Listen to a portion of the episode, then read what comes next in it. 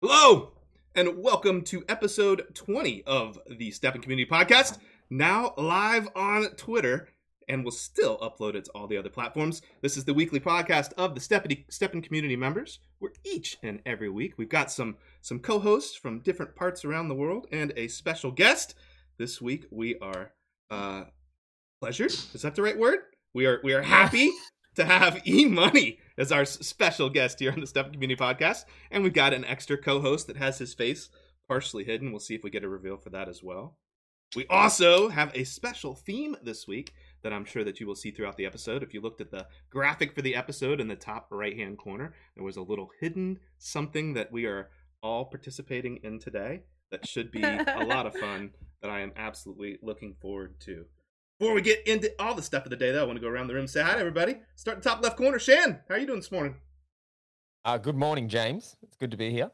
Late at night for Shan. I guess it's technically morning. What are you like, like 107 a.m. now? I am literally 12.07, so Well, morning. Good morning. Officially morning for Shan. I love it. Thank Good you for time to be here, alive. I appreciate you. Top middle, we got Beth. How are you, Beth? Good morning. Good morning. It's not as early. It's not as early as Shan, but definitely early for me as well. It's still early. Still early indeed. Top right hand corner, I see K10. How are you doing this morning, K10? Good. I'm hungover. Uh, Bloody Mary will be just perfect. We have a solution for that. We absolutely have a solution for that. In the bottom right hand corner, a new co host for the podcast, Mr. STEPN Swiss himself. Kozy, how are you, sir?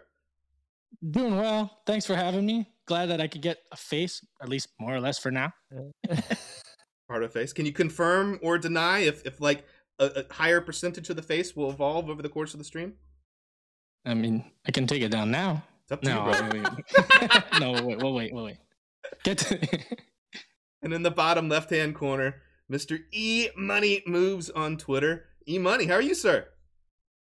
I'm good. I'm good. How you guys doing? Doing A little fantastic. early for Bloody Marys, but whatever.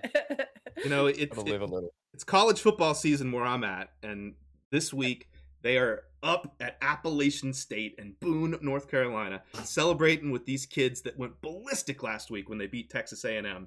Now, College Game Day on ESPN is live from Booth, North, Boone, North Carolina, and I can tell you there are a lot of people drinking a lot of alcohol right now. So, so we- we can be uh, we can be celebrating right along with them, which I think is is, is pretty cool. I want to I want to get around to uh to to seeing Shan take his very first ever sip of Bloody Mary because I don't think he's ever tasted one before. I Uh, it's not really an Australian thing, to be honest. oh my god, you're a virgin? Caesars are better. you- I'm sharing my virginity with all of you in my Bloody Mary. What do you think? Um, Not, yeah, it's not Live on. Twitter. Yeah. Tomato juice. It's like I didn't get the mixed stuff, so I think I made a rookie error because mine's like literally tomato Oh. juice. and Just straight tomato juice. Yeah, Bloody Yeah, Mary mix yeah, definitely much. has like um a bite of like horseradish and and spices Yeah. and seasonings and like a peppery and a a lot more. I'm sure as sure, sure as we go around later, we'll uh we'll get some information about what everybody added to theirs. Before we do that, All let- my let- ingredients Yep. lined up over here. the ingredient list. I got my olives and my celery and my all my good stuff. Eric, Imani, I want to learn What's more about you, sir. Tell us about yourself. Uh, uh, when did you get into crypto? How long have you been in the crypto space? Uh, I got into actually funny story. So in it might have been 2011, 2012, something around that time. Uh, my mother was uh, working at the Harvard School of Design in Boston. Um, and some kid sold his app for a ton of money, and he was like, "I know your son's into stocks. Tell him to uh, look at crypto."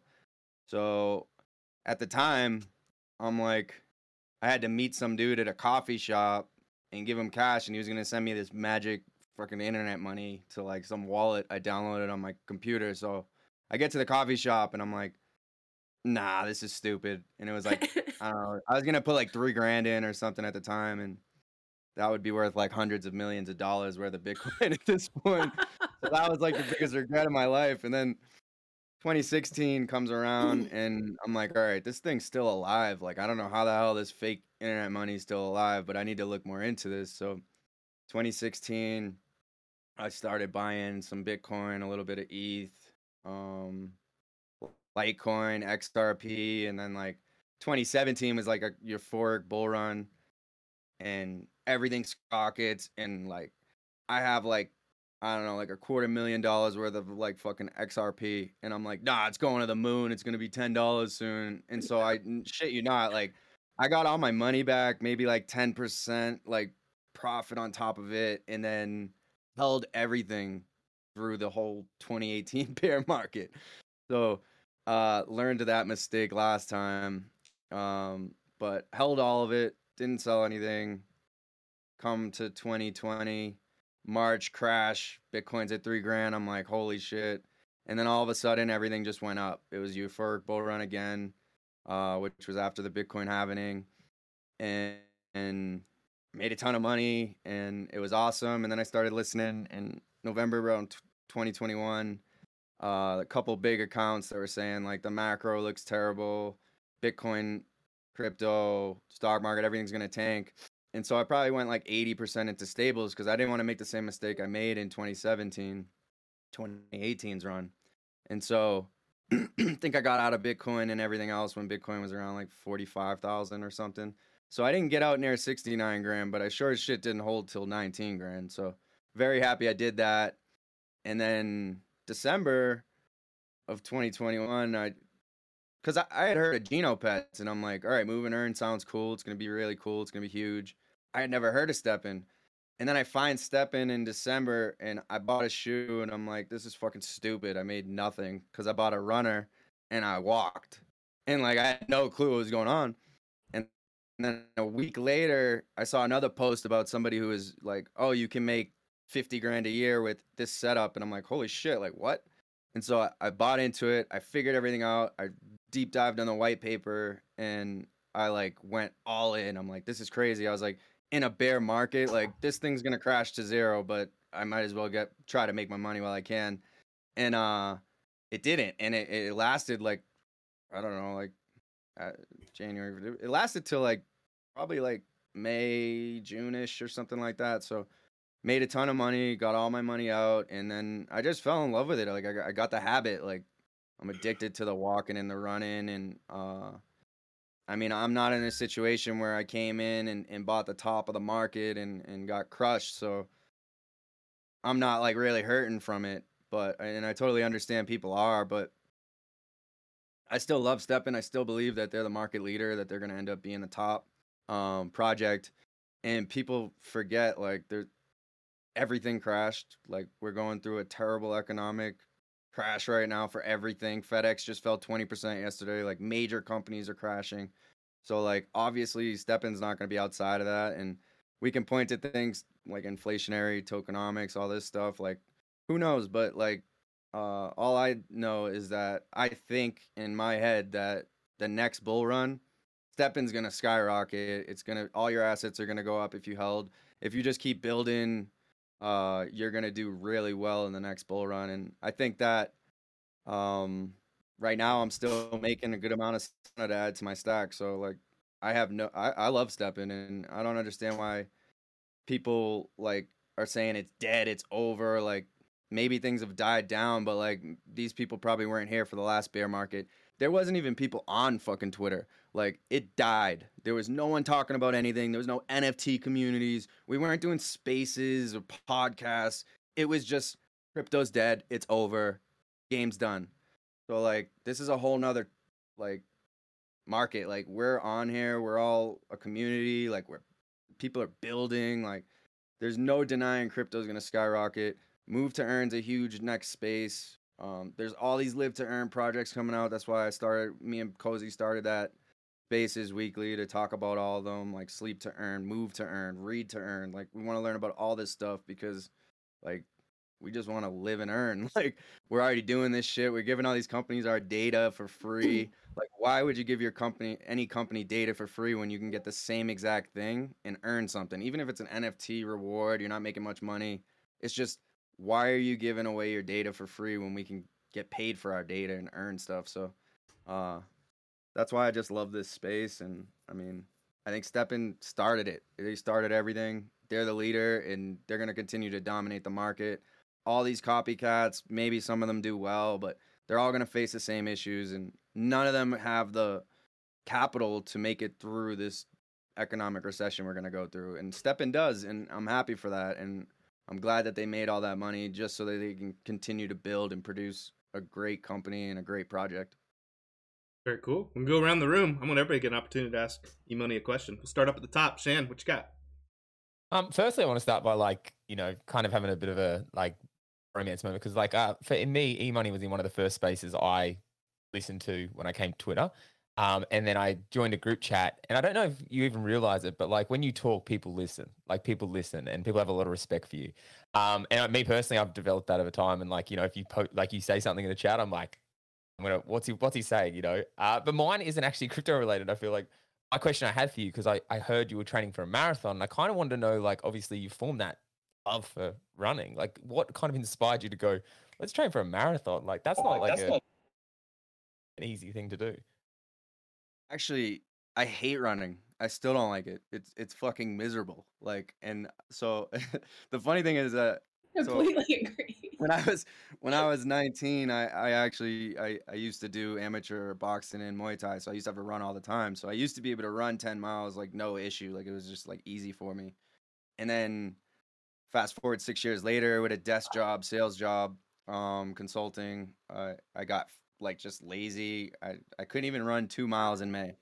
Honestly, the marathon is just this STEPN community. Like I'm online, I've met so many cool people, and like like it was totally a community thing with all these contests and Strava contests, all this other stuff. Like I'm looking at Fire Launcher, who's holding a Guinness Book of Records for running seven marathons, seven continents in seven days, and I'm just looking at it like these are average people I'm meeting on Twitter, and like, why am I just like sitting here like I can't even run two miles? It's embarrassing. And so I hooked up with Everett and like I thought like, oh, just go for a run and then try to go for a further run. And he's like, no, like that's not how you fucking do it. Like you need to like there's like a science behind it. And so uh I couldn't even run two miles. I got up to ten and that was my first goal. And then Everett's like, what's next? Are you like you done? I'm like, no, like I want to like accomplish something more. Like and uh, was, he was like, sign up for a marathon. I'm like, I don't know if I can do a marathon in 10 weeks. He was like, yeah, you can. I was like, all right, fuck it. So I just signed up for the marathon. I was like, it's too late now. And then I just told a bunch of people because then I can't like bitch out. Like I have to do it now.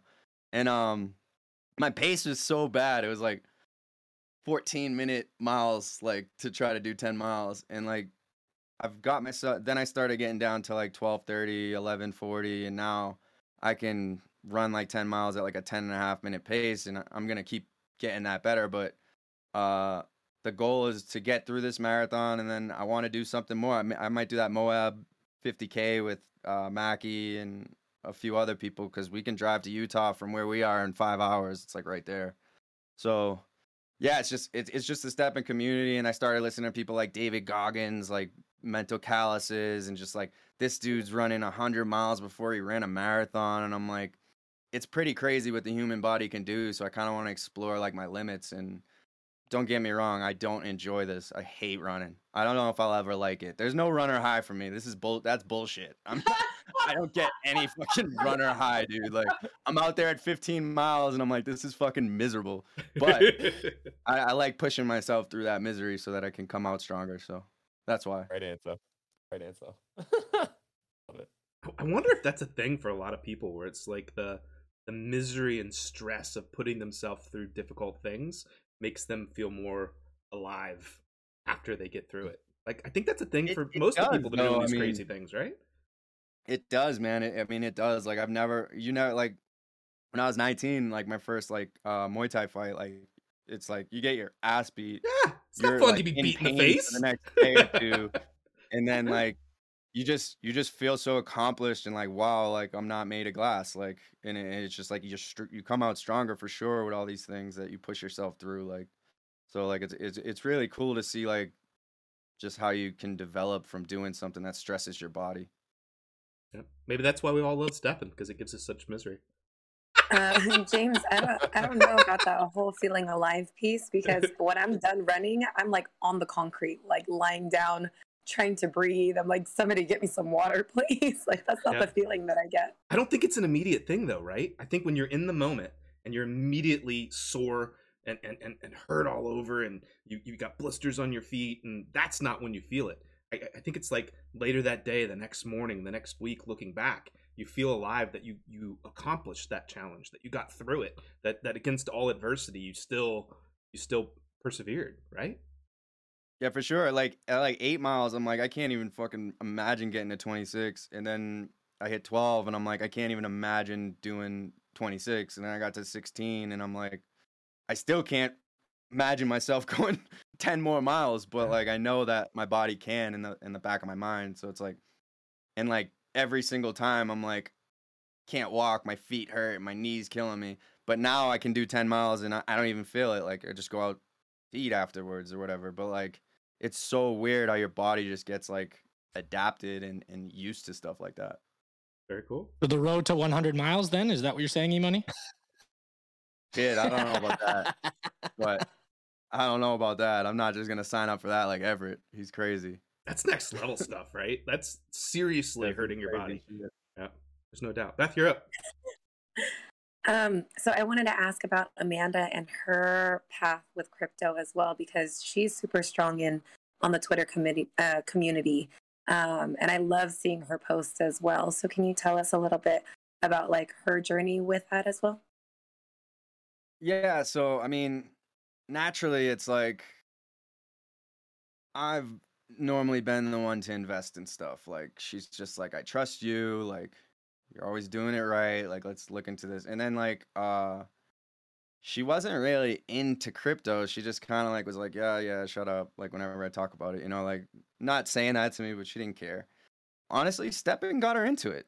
Like STEPN is absolutely the reason she's into crypto. Like because you have to download a wallet, you have to learn how to use this and that, you have to learn how to use exchanges. Because she's like, I got this USDC, how do I use it? And I'm like, get FTX. And she's like, what's that? So I taught her that. And then now she has a ledger and now she has an FTX card and now she transfers money to it to use it. And like, it just brings you down this rabbit hole. And that's why I love STEPN so much is like, it literally takes the average user who has no clue about crypto and brings them into web3 like you have to learn it because you can't you can't do anything until you learn how to do these things and so that got amanda into it. She loved it. So she joins twitter with me and, and she starts like getting into these different nft communities and stuff like that. And she's like how do i buy these these these ducks these days ducks? And so i show her i show her that. I show her magic eden and it's like it's just like STEPN like was like this like rabbit hole that brought her into crypto and, and she loves it now. And like so she's she's got bubble gooses. She's got like a few different nfts and like she's got a full-time job and she's not on twitter as much because it's starting to pick up. Uh she's a co-founder of a cocktail a beverage cocktail company out here in colorado. And so she's not as active on twitter as she was because it's starting to take off I hear and it's cocktail? taking up a lot of her time. Yeah exactly. Cheers for that. it's a uh, but yeah that that's really how she got into crypto. I mean she knew i was into it but she didn't really care. But now she's like definitely cares. She's like checking like the prices of stuff and i'm like probably don't do that until like the winter's over because like it's gonna go down but uh like uh just focus on your business and i'll tell you like when to start buying more stuff. K10 Okay, so speaking of winter, um, because I'm thinking myself that things are going to get worse before they get better, uh, and I think that Q1 of 2023 is going to be worst, and I'm I'm thinking like 2024 actually. So, do you think that that's overly pessimistic, or do you think that uh, going to pick up a little bit before then? in my opinion, this is like almost a mirror copy of like the last bear market of 2018. Um, in my opinion, we're gonna have one more major like leg down. And I mean, guys, I'm not like a pro expert trader here. I I go off of like some big Financial advice. accounts. Financial Yeah. advice. I go off of some big Twitter accounts, and it, I, I've been through the bear markets, and um, I mean, it usually we don't get another bull run until after the Bitcoin halving. It, it's been it's happened now three times, um, which I believe is 2024. So anytime after that, it's gonna skyrocket. So my opinion is we have a huge leg down. Things crash way beyond what we even think right now. Like people are like, oh, 25 is the bottom for Solana. Like, probably not, guys. It's like Yeah. Europe doesn't even have fucking oil. Like we're Um, experiencing crazy inflation. We're experiencing a slowdown in economic activity. Consumer debt's at its highest. Auto loans, used car loans are skyrocketing. Like debt is skyrocketing. There's going to be all types of repos. Like we're going to see everything crash. Real estate mortgages are 6% now. They were 2% last year. Like this is all recipe for disaster. Crypto is not outside of this. So it's all going to crash in my opinion. Maybe I'm wrong, but I think I think it is. And then we're going to go sideways for probably 2 years. Like it, it- like if let's say Solana goes to $10, maybe lower, I don't know. It's probably going to be 10 to 15 for like 2 years. There's going to be barely any volume. There's going to be barely any day trading you're going to see a lot of people just give up and, and, and stuff like that. But mm. these are the times where you just spend every like 10, 15, 20% of your paycheck on Solana, Bitcoin, Ethereum, things you believe in. I mean, those are the ones I believe in. Everybody has their own opinions. And if you if I did that from 2018 to 2020, I would be rich and retired right now. I didn't do that. I mean, I did very well, but I just held what I had mistake. I should have just invested a little bit here and there in all these projects. So that's what I that's my recommendation. That's what I would do. That's what I'm gonna do. I'm gonna use STEPN to add Solana stack too. I'm gonna use STEPN to add Ethereum. Um, and I'm also gonna invest in it on my own. And I'm gonna keep doing that for the next three years. And I don't see crypto going anywhere. I mean, every company, every major corporation or company has an NFT and crypto strategy right now. They all have one. I mean, even the major banks are like gonna start offering stuff like this. Like, it's not gonna be. It's in a couple of years, maybe three, four years. Like, you might be able to just log into Bank of America and and, and keep your some of your assets there if you want. I'm not gonna do that because I believe in self custody, but like, my mom and dad would rather put it with Bank of America than keep it in a ledger and they're safe. Like, so I mean, it's just everyone's gonna have their own preference, but that's coming. So, um, people can sleep on crypto, but I'm not. I'm gonna I'm gonna keep buying it over and over and over. It's it's the You most know- bet you. Um, E Money, I would love to hear a podcast from you and Kozy about mindset, um, especially in crypto, because when you say Right, you're in there things safe, like like like, Solana can go to, down to ten dollars, like my mind is like, oh my god, I could I could buy so so- much Solana, you know. And I was, and I so I joined crypto 2020, 2021, 21, I think 2021. Um, and I and I bought Bitcoin at 69,000 because I get excited and I have a lot of emotions. So I definitely get wrapped up into that stuff. Um, but I also like as it's going down, I'm like, oh, it's so much cheaper, right? But then a lot of people don't have that mindset. So I would love because just like Shan says, people listen to you. I would love to hear you guys have a podcast about like how to have a good mindset with this and like what to think as things are going up, as things are going down. Yeah, my opinion on that is just like uh people that are new to investing or like they over invested, right? Like I mean if if if you can barely afford your bills because you put all your money in Solana, Bitcoin at the top, like I mean, you learned a hard, valuable lesson that people need to learn in life. And that's things don't come quick and easy all the time. Like it's kind of crazy to think that they do. Like people who build extreme wealth, like Warren Buffett didn't build 99% of his wealth until he was in his 50s, guys. It's like it's like you can't just expect to always make wealth. So like if you see things are really great for Solana, which they are, like the, there's more users, I believe, wallets wise and stuff than Ethereum already, and it's only in its second year. It's getting faster, it's getting better. Yeah, sure, the network slowed down, but like they they're fixing all this stuff. So, I mean, it's one of the best asymmetrical bets you could ever make. Like, so uh, if you don't believe in it, then don't buy it. But you guys gotta like understand, like, great wealth is created over a long period of time. So people gotta stop having this mindset that things just only go up. And also, like, I agree with you fully. Like, there was one comment in Sam Bankman Fried. It's like one of the most famous Solana qu- tweets out there, and he was like, someone was bashing on Solana, and he was like, "Sell me all your Solana at four dollars and fuck off," or something like that. And if I could ever see Solana at four dollars again, I I like I'll probably put like fifty percent of my liquidity into it mm. like immediately, like because I truly believe like it's gonna be a thousand dollars someday at least, and I think it's gonna surpass Ethereum. I just I I I think the future is better for Solana, and that's my opinion. Tons of people are Ethereum maxis, Bitcoin mm. maxis, and they don't believe in Solana or they believe in Cardano, whatever. I mean, everyone's got their own opinion. Just buy whatever you think's gonna work and hold it. And I'll tell you what, every bull run, everything goes up like stupidest shit. There was fucking Shiba Inu. Like there was a coin called Shib. There I was a- made a lot of money on Shib.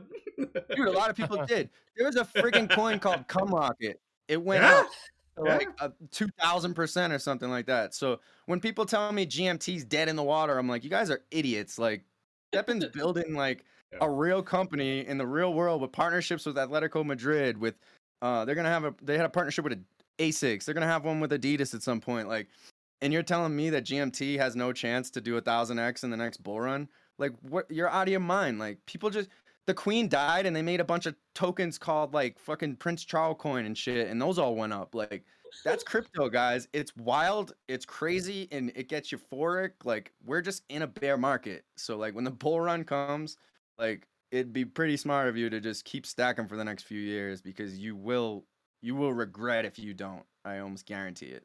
My favorite window was when Elon would send out a meme tweet and people would try to find some coin, some stock, some something that related to some word he used in that meme, or they just create a brand new coin or token and then it would go up a thousand percent. It was so much fun. There were people that were building bots that would monitor his Twitter and auto trade into things they thought would hit. It just unreal the the the fun that can be had in the crypto So my space. buddy, my buddy was like, "Should I buy Dogecoin?" And this was like Mar- March or April 2020, and I'm like, "No, it's a shit coin. It's garbage. It's worthless. Don't do that. It's so stupid. It's a meme coin." The founder of Dogecoin sold all his coins for a Honda Civic. Like, it's stupid. Don't buy it. Dumbest mistake. Like, Oh if I just put like two grand into it at that time, like as a fuck it, just gamble. Yeah. Like I literally, I, it went up to like eighty-seven cents. It would have been worth like I don't know, like a million dollars probably. Like it's like crazy. That's crazy. Elon tweeted about Dogecoin and it just fucking skyrocketed. And that was at the same time that like GameStop and AMC were skyrocketing, and it was just like shit was wild. like I couldn't believe it. It's like Elon puts a tweet out and it just sent it just sent everything up. No doubt. Yeah, I, I've made a lot more money on SHIB and Doge than I have on Bitcoin and Ethereum. It's wild how that works. A lot of people did. There was a kid I saw on Twitter who was like, "I'm leaving Twitter, guys. I made generational wealth on Shib. I'm consulting my like wealth accountants and stuff." And he straight up left Twitter. I've never seen him since. It was like a big account. I mean, Mic that's the goal, right? That's the You're on Twitter shit posting to try to get like generational wealth. Like, what's the point after? Like, I, I, I- I love the, the, the subtle flex of Kozy as he pulls off the uh, the face guard, exposing the beard to K10 and the world. Um, I definitely want to go to Kozy next to ask E Money a question, but but but any reactions from the cast? K10, what do you think about the beard? He's not a fan of beards. oh, she just looked away. Hashtag keep the beard, Abe. Keep the beard. Yeah. No, Yeah. no. Shave it off. you're like an army um, be- army brat, right? Yeah, that's Or right. military? That's why. yeah, so that's why. I mean, you're you're just used to like military clean cut. Yeah, clean shaven, handsome men. Yeah, been around them all my life. Love it. Interesting. here. Love it. Kozy, you're up. He's scruffy. no, my I mean my question would be kind of le- uh, linked to kind of what we do, e-money, with our space, but also with everything you kind of just discussed. So it's a perfect transition. Is I always talk about being like a complete novice in the space. Obviously, you ha- you're not like a massive, massive whale, but you've been up and down a few times to see kind of what's been going on. I don't know if his picture looks exactly like the whale in his Twitter or not, but uh, no, but uh, no, it just it would be more along the lines of as a complete beginner who is trying to stack. Obviously, NFA, not financial advice, but like, how do you take small little steps to stack? Because obviously, you know, even now, for example, I'm stacking SOL as often as I can with my. Now all of a sudden, my portfolio of shoes has gotten to a point where it's like, oh wow, I can actually make some some SOL off gems. I can actually make some BNB off of gems. I'm not on BNB or ETH, but as exactly as you said, that's an idea I have is to go onto either of those realms and then hopefully build, as you said, over the next one, two, three years in order to DCA dollar cost average into all all of these different projects. And I feel like a lot of people can relate to that perspective to understand like how do I just start to stack? Because it's so tempting to say, I'm gonna sell all my SOL, buy GMT and mint, or I'm gonna sell all my SOL and buy buy some gems and upgrade. And the next thing you know, it's all gone. So I'd just love to hear like what what your perspective is on that from seeing the game and playing the game. So you mean just in STEPN, or do you mean like in DCA and in regular life too? This is a STEPN podcast, so in reality, I'd love to hear how you do it in STEPN But then, of course, like in general, as like an overall encompassing is also quite valuable. As you can see, Beth is nodding as well, and she would love to learn from you as well. Uh, all right. So first off, in like regular life, I just just the stories like my uncle, right? He lived through the internet uh tech boom, like the crash, the, the market crashed and he got scared away from it. And he told me the biggest regret he had in his life was he he he knew Amazon was a good company. Like out of all the ones, he didn't know about Apple and all that of stuff, but he knew Amazon was a good company, he believed in it. And he didn't buy any of it. I mean, they had like six ninety percent drawdowns on the Amazon stock in the early 2000s. People don't understand that. People don't look at history. People don't realize that. His biggest regret was not just buying it and buying it and buying it and buying it and buying it. So with me, I mean, every single paycheck, put 10% in Solana, like set it and forget it. Like you can set up a recurring buy on Coinbase if you want. Like just every single month, whatever, like just look at your finances. Okay, my I got my paychecks all my bills are paid. I put some of that away into savings. I have X amount, put that into Solana or something you believe in, right? And just keep doing that over and over. And then you'll totally be rewarded when things finally like really improve. Um, and as far as the STEPN game, I mean, it, it's weird, right? It's like, I'm gonna actually start something uh, once I reach. So a lot of people have just given up on the Ethereum realm Totally. And not me. Uh, I'm just minting in there because I want to get to 20 energy. And then once I get to 20 energy, uh, I already have an uncommon shoe with good luck stats, and I already have an uncommon shoe that's level 28 with good efficiency stats. And so once I get to 20 energy, I'm going to start a thing on Twitter where every single month I'm going to tally up how much Solana I made and how much Ethereum I made from selling gems. And that's my strategy moving forward is just to stack as much ETH and Solana as I can. Uh, if, if prices go down, I'll keep doing the same strategy. If anything changes, then I have to adjust. STEPN has changed on us many times, so we're gonna have to adjust as it goes. I mean, GMT earnings come out.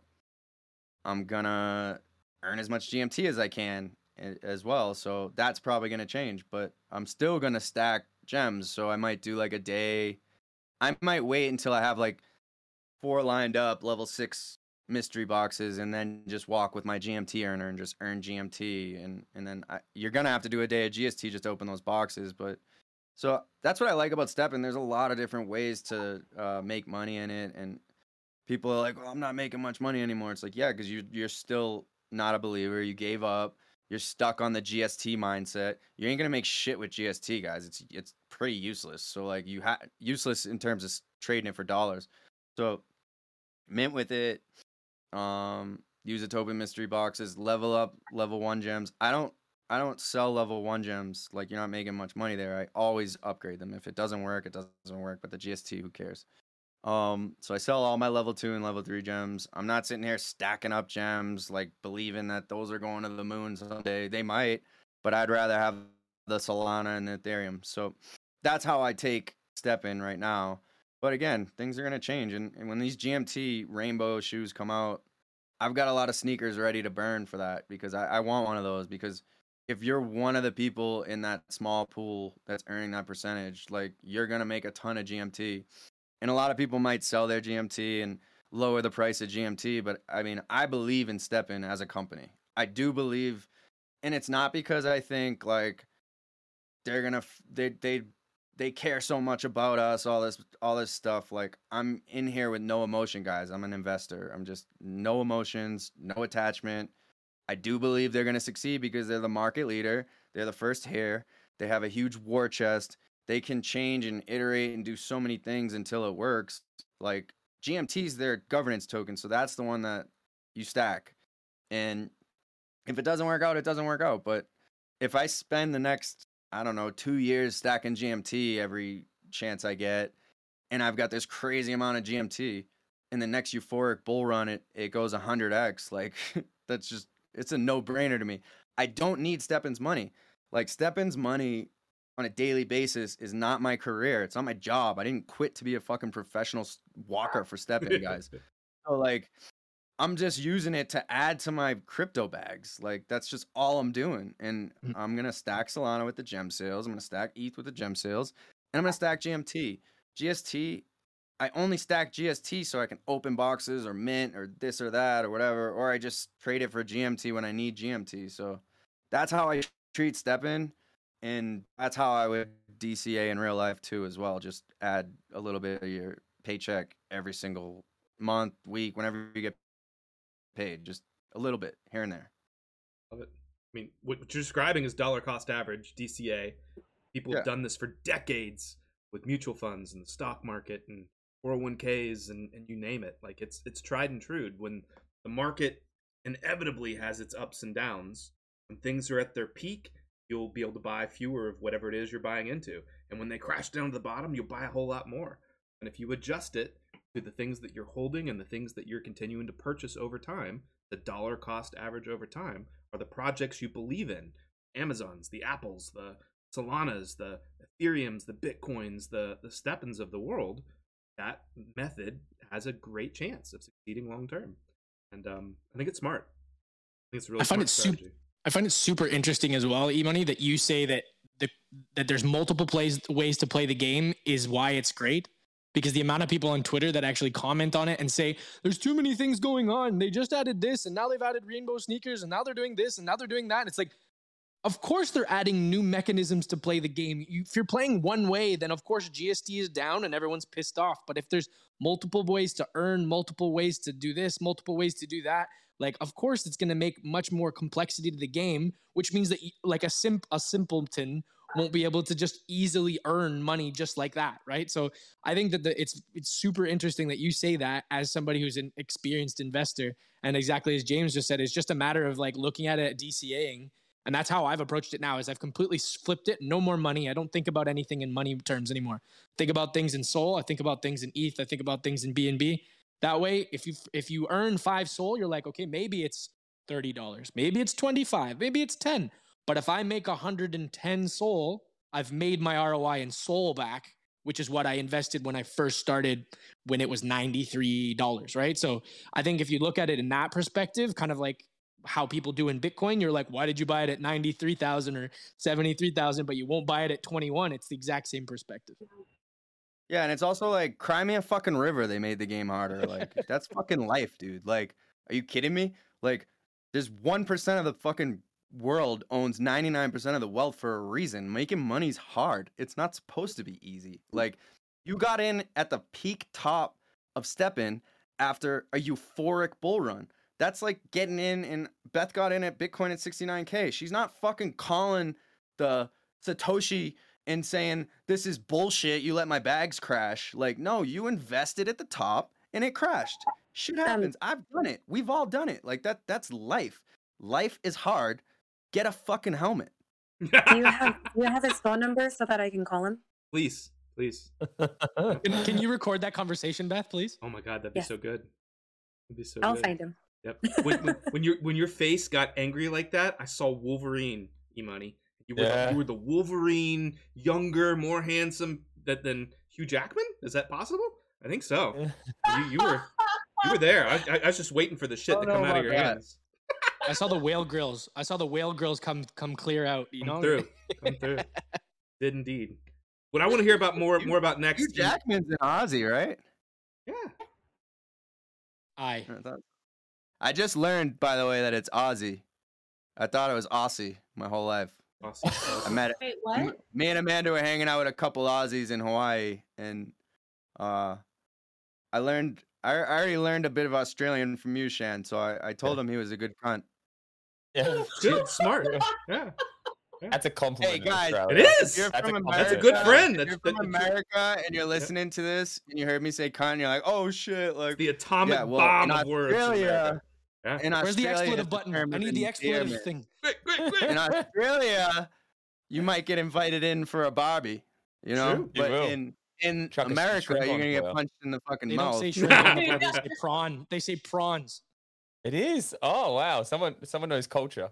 it is, but I, I go know. with that. Hey, let's It's- walk it's it back. You you can't say Aussie. That's wrong. Oh, it's Aussie. It's Aussie like Aussie Ozzy Z. Osbourne. Ozzy Yeah, Osbourne. right? I didn't know that either. Oz, But You know what? It's also fucked up because I've met a lot of fucking Australian people, and it took till like now for someone to tell me I was saying it wrong. Like, just fucking tell me I was saying it wrong the whole time. I would have no, known no. this six years. Ago. No, no, no, no. Hold on, hold on. I'm gonna step in for that one, E-money. They love to screw with people who don't understand their language. The most common joke in Australia is drop The bears. drop bear. You'll go, Yeah, oh my bear. god!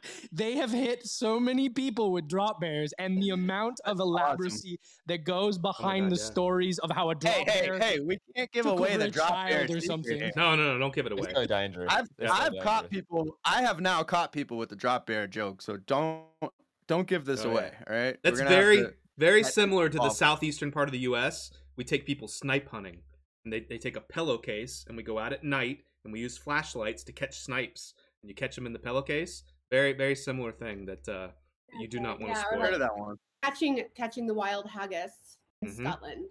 Yep. Similar, I Yep. think. Yep. Uh, I feel like there's Snipe something like that everywhere. Yeah, you're, you're in the wrong part of the world, of Kozy. What is that? Dora? Dora the Explorer? Sniper? No sniping. Sniper, no sniping. Why That's we- it. You got it.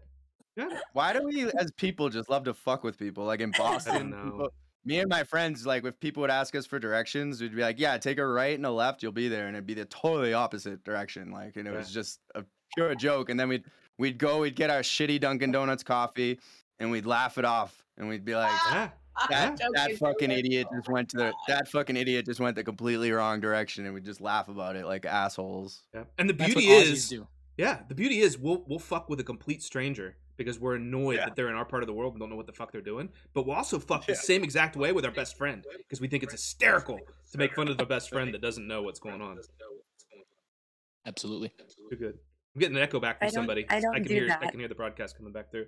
Um, E-Money, I want to hear more about living to earn on Twitter, on Twitter Spaces. What is what is the Twitter space about? I've, I've tuned in and, and, and heard some stuff on STEPN, on Genopets, on Sleepagotchi, on others. I know you got Kozy that pops on there along with you. Give us an idea of like when it broadcasts and kind of what your plans are for this podcast, for this Twitter space. Can I Yeah, play a sound effect first? Yeah, go for it. Do it. The older you do get, more rules you're gonna try to get you to follow. you just gotta keep living, man. L I V. Nailed it. McConaughey's, McConaughey's the man. If you guys haven't listened really to his is. Audible, like listen to his book, Green Light. Green but light. anyway, so uh I don't know. I started doing these spaces with STEPN and I don't know, Amanda was like, you should like do your own spaces. And I'm like, ah, I, I got a lot of work going on. It's kind of a pain in the ass. I don't feel like committing to anything. And then it kept going and people kept literally I was getting DMs from people, like random people, like you should do a space like you should do spaces or join more spaces or whatever. And so I kept thinking about it. Like it's like STEPN crashed and like but the community's still strong and like i'm looking at all these other projects that started coming up like Genopets and like they started doing their stuff and i thought you know it is this is like what i'm preaching to people like we sh- we should be like because like a lot of people were like oh STEPN has our data they're gonna sell our data that's that's terrible and i'm like not really like everything you do in life they're collecting your data and selling it anyways right if they're gonna pay me for it i don't give a shit right like it's like I, we already live in a world where they're going to do this to us anyways. Might as well get paid for it. So now I see all these other projects coming out, and I'm just like, I start talking to Kozy because he, I know he had podcast experience. Like, look at that mic. This fucking guy's got like a Joe Rogan setup, you know? And so I'm like talking to Kozy. We usually vibe pretty well in spaces, anyways. And I'm like, let's do something that's not just stepping. Like, there's too many of that. Like, there's, there's people doing it daily. There's people doing it every other day. Like, and it's like I don't want to be just tied to one project. I want to talk about a lot of projects for people. And so we came up with like this idea, and then we're trying to come up with ideas, and like we kind of already knew we were gonna call it. I, I put that post on Twitter to see if anyone gave us a better name, but like "Living to Earn" was just it, it, it felt right. And then Kozy came up with the McConaughey line from Dazed and Confused, which was awesome, and Uh, so that's that's the route we went, and I just I want to share these projects with everybody because a lot of people don't know about them. A lot of people don't have time to do this research and figure out these projects and how to do it and all this shit.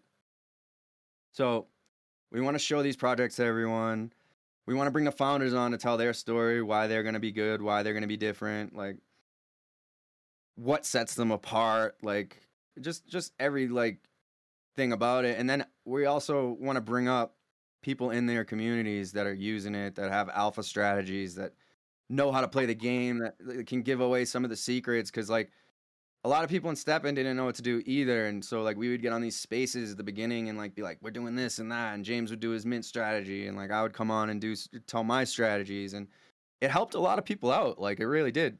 And so we want to help as many people out as we can from as many communities as we can and uh, i also don't want to be tied to one project because like if something goes wrong with that project like i'm not an official ambassador like some of you guys like if they do some bullshit i'll call them out on their bullshit like i have no Mm-hmm. affiliation with anybody and I, I'm mostly positive person. I try not to get negative about anything, but um, I don't want to be tied down to one project specifically. I want to talk about all these projects um, because some people, right? They can't use they they can anybody can make the time, but some people can't go outside and use the GPS like when they have two jobs trying to feed their family during this bad inflation. They're doing two waiting jobs at at breakfast place and then a lunch place. They can do Genopets, right? Like because it just takes a step counter, and we can all talk about anti cheats. I'm not gonna get into that. Like I'm not a fucking tech guy, right?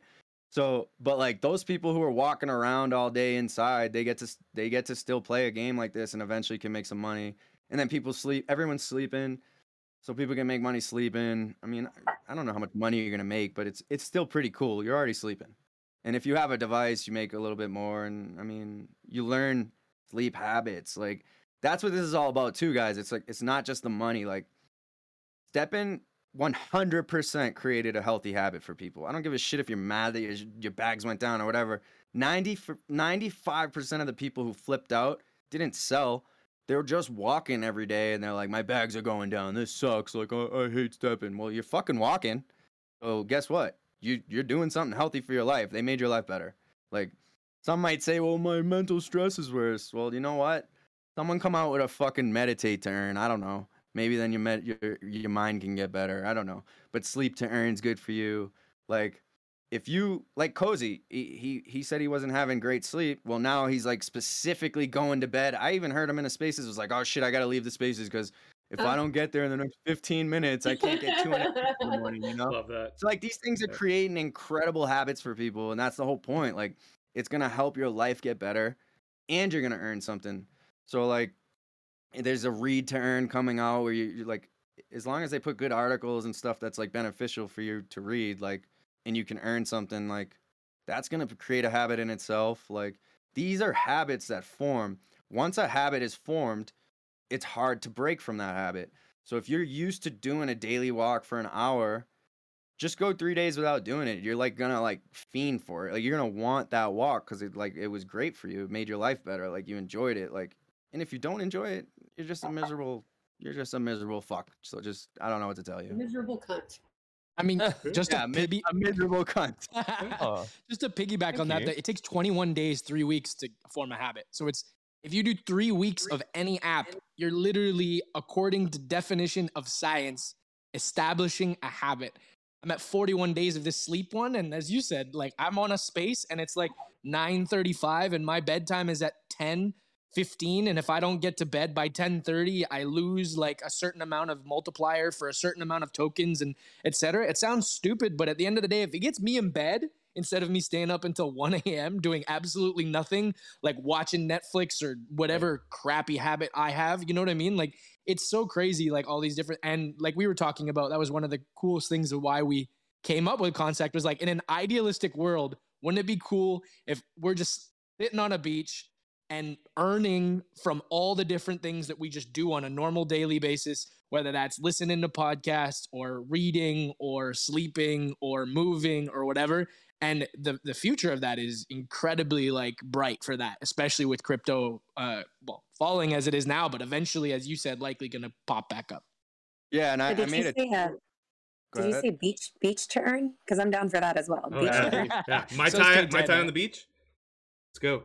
But yeah, there's also projects coming out like lift weights to earn, like uh like Caliston and stuff like that. I don't know how they're gonna like implement that or keep people from not cheating. I don't know, but it, it's an interesting concept. And then I mean, like, I just just sent you the DM stuff like about one that was like a, a, a, a. I probably shouldn't say this publicly, but who cares? It was a drive to earn that hit me up on Yep. LinkedIn. well, You know, Hive, and- Hivemapper too. Hivemapper. I, I pre-ordered yeah. Hivemapper, and it's it's essentially they're gonna try to create a Waze database, but reward you to drive. So you just put this device in your car, and you drive, and you're gonna get tokens for it. And so I mean, I drive a lot. I might as well just put that fucking mount on my car and drive with it. And then I made like a post not that long ago. It was like a joke, but it was it's actually kind of serious because I mean, you know, there was like this stupid thing going around with a guy that created the toilet.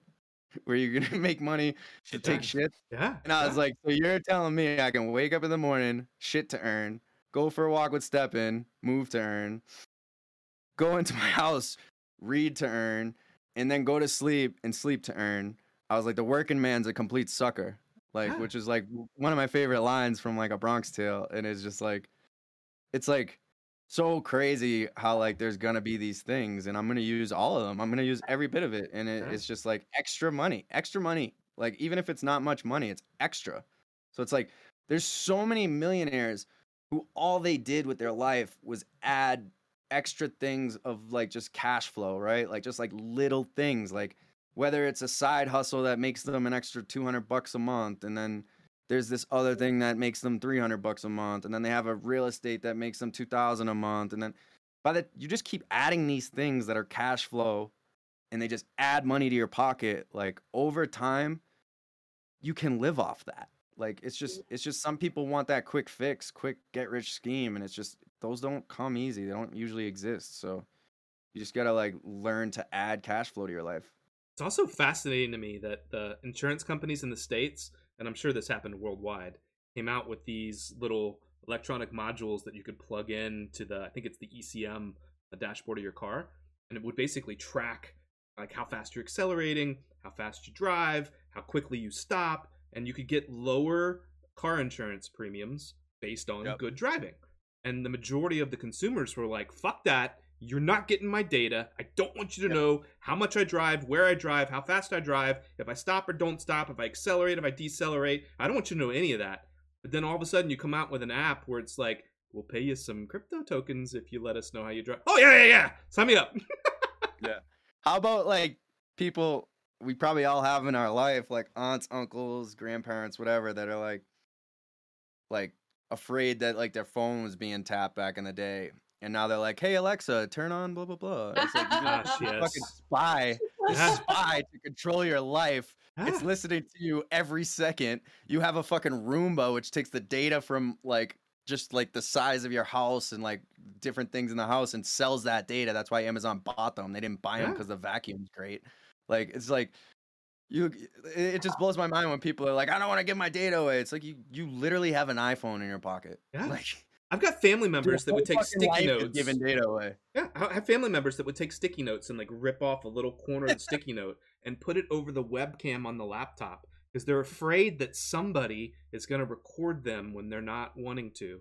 That all of a sudden Uh, you now have like on, that's Amazon Alexa in five different That's the rooms. They've got their cell That's actually a phone they carry with them everywhere. They've got their iPad. They've got their TV that's got a webcam on it. They've got they're they're being monitored twenty four seven, and they mention a product. You know, I'm thinking about going on a trip to whatever, and all of a sudden they start going through Twitter or going through their their Facebook, and they're getting served ads for whatever they said vocally. They got picked up these places, and they don't even get that they've they've completely done exactly what they were afraid of. guys ever got an email like that spam like email where they're Yeah. like, "We filmed you jerking off" or something, and it's like, dude, like what? Yeah, yeah. It's like no, actually, it's like we're gonna release we're gonna release the video to all your contacts if you don't send us one Bitcoin by tomorrow. Please do, so I can upload it to my Like, OnlyFans and make money. Even Amanda you're got the it. only one that's gotten that email. no, no, no. I'm telling I've you, it's a twice. big. That's a big scam. Yeah, it- it's a I big laughed scam. myself It- and I was like, no one wants to see that. But No. that It happened to Amanda. It happened to me, and I'm like, I'm like, yeah, go ahead, dude, send it out. Like, you're a fucking loser. Okay. I'm not giving you a Bitcoin. my my, my mom does the my mom does the exact same thing. It's hilarious. She she so she has the Google Nest, which is like the thing that sits on your ca- kitchen table, and it has like the camera and everything. And when I go home, I, she always still does this. She unplugs it and turns off the camera, and then doesn't turn it on. And, she, and I'm like, why do you have that unplugged? What happens if our gra- like grandma wants to call and whatever? And she's like, it's fine. I pl- unplug it because they're I don't want them to see me. And I'm like, mom, they don't want to see you naked in the kitchen. T- swearing at my sister in the middle of the morning. It's they don't really care about that. And then, as you said, he's like, "What about your phone?" Oh yeah, yeah, but that's that's different. It's like, no, it's literally same the exact thing. same thing. It's probably worse. No doubt. She sleeps beside her phone. Like that's the thing. It's like Oh there's God. probably they're we take it the bathroom. say, we spend more time with our phone while we're going to the bathroom than we do anything. Exactly. Yeah, wild. Eric, uh, Okay. E Money, um, your your podcast, your Twitter Space is every Wednesday. What time? Yeah, Wednesday at 10 a.m. Mountain Time. Uh, Kozy, what time is that for you over in Switzerland? It's 6 p.m. uh, Central Eastern Standard Time. Okay, yeah, it's just It's four different way- times. What are you talking about? Yeah, wait, no, he's he's in Switzerland. I'm in. Yeah, but he said Colorado. Eastern Central Standard, but that's It's East. that- that's, Central Central European sta- okay, Standard. Time. Uh, That's different. DEST, whatever the E stands for. Whatever. Um, it just it just fits both our schedules because he Perfect. gets out of work. I'm up in the morning anyways, so it it just works. And I it. uh, it's noon for a lot of people on the East Coast. A lot of people have lunchtime at that time, so it's it's a pretty pretty decent time. Um, Perfect. it's not. It's also pretty good for Cali people because it's 8 a.m. It's before they're actually usually at work. So Yep. I think it's a sweet spot for most people. Yeah, it's Yeah. interesting to find that it's a good spot when like Australians can can participate and everybody in the U.S. can participate and like Hawaii and everybody in Europe can participate. We got Shan. It's like you know after 1 a.m. for him now. Uh, it's it's tricky. I think 5 p.m. U.S. is, is an interesting kind of window, and then first thing in the morning U.S. is an interesting window. We we Yeah. appreciate Shan for for being up in the middle of the night, and then knowing that after this is over and we have three or four Bloody Marys, he's going to go run like 29 energy, and then come home and get his significant other's device and probably run another 30 energy. uh, No yeah, doubt. no, It's a- great. a- now because uh, e money is like, I'm kind of, you know, support him with his 19 mile run or Dude, whatever go he's to, doing. go, to, crazy. go to sleep after this. Don't do that for me. Uh, Wake up. I usually get up at three o'clock anyway, so it's gonna run into that. So Oh, it's It's the kinda- beginning of his day. It's fine. It's fine. Shan's on Android, so he's not on the sleep on the sleep to collect or sleep to earn app. So I'm not. God, I thought you were No. gonna say Shan's on cocaine because it's be. where does your mind go? I I mean, if you watch the video where he was live on national Australian news on Channel 9, I mean, the eyes were pretty pretty wide. I'm excitable. Aussies, okay, man. I'm excitable. That's all it is. I'm excitable. It was the bright Oh, lights actually, of the video camera at like 4:30 I in the wanted to ask you that. I wanted to ask you about that, like, because I I don't really know. I've never asked an Australian this, but like, do you guys actually care about the royal family? Like, is that like a thing? Like, you guys were like, A they're like prison camp forever. A few do. Um, but yeah, no, not really. Like there are like the older generations do. Um, we're more thinking like, you know, uh, what the Commonwealth is gonna happen now, because obviously we're part of the Commonwealth.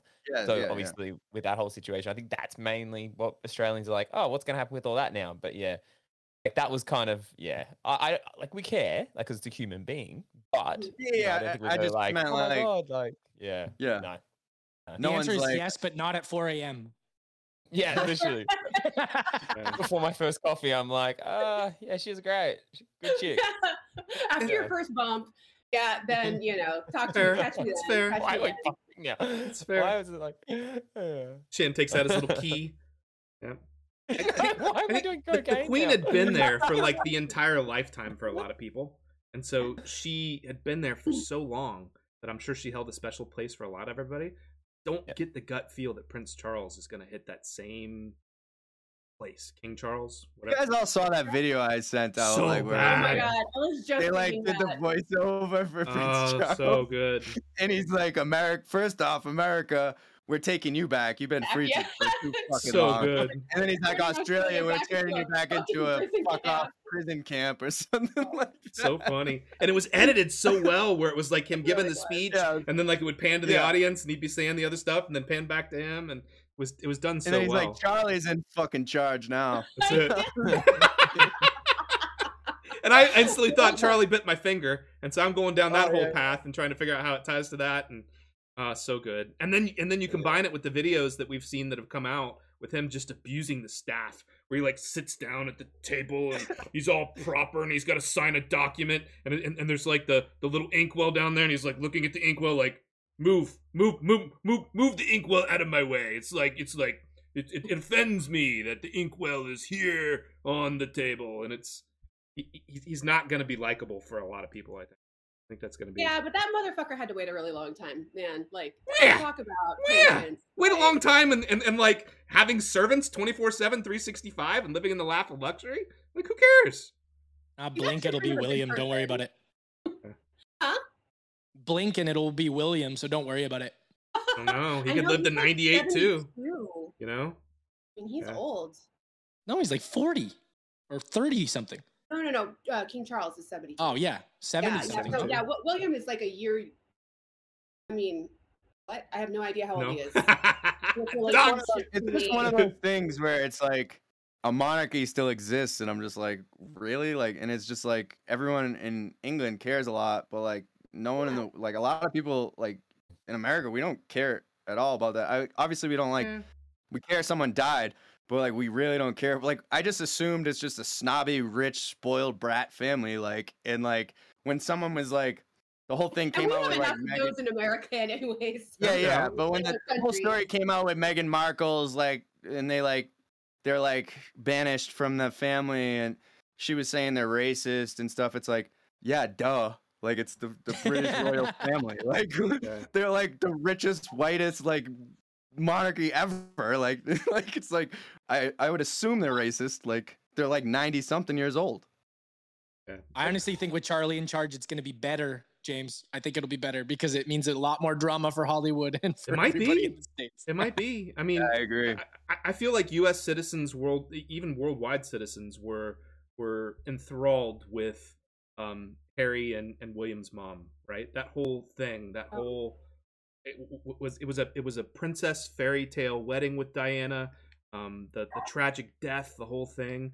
And, and I look at, at William and Kate, and I look at Harry and Meghan, and they're they're so much more apt to look good on social media and and you know it- it's it's Beverly Hills 90210 or Real Housewives on steroids. Like like I think the whole world pays attention to this family. There's no doubt. Yeah. I just don't feel like King Charles is going to be the likable one that William and, and Harry and everybody else is so much more like the Queen, so much more likable.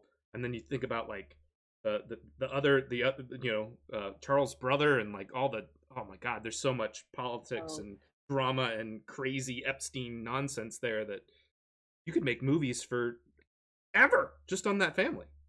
You know? Yeah, I remember, but uh, that cracks me up because uh, I lived in Massachusetts too, um, and I remember I remember this very vividly.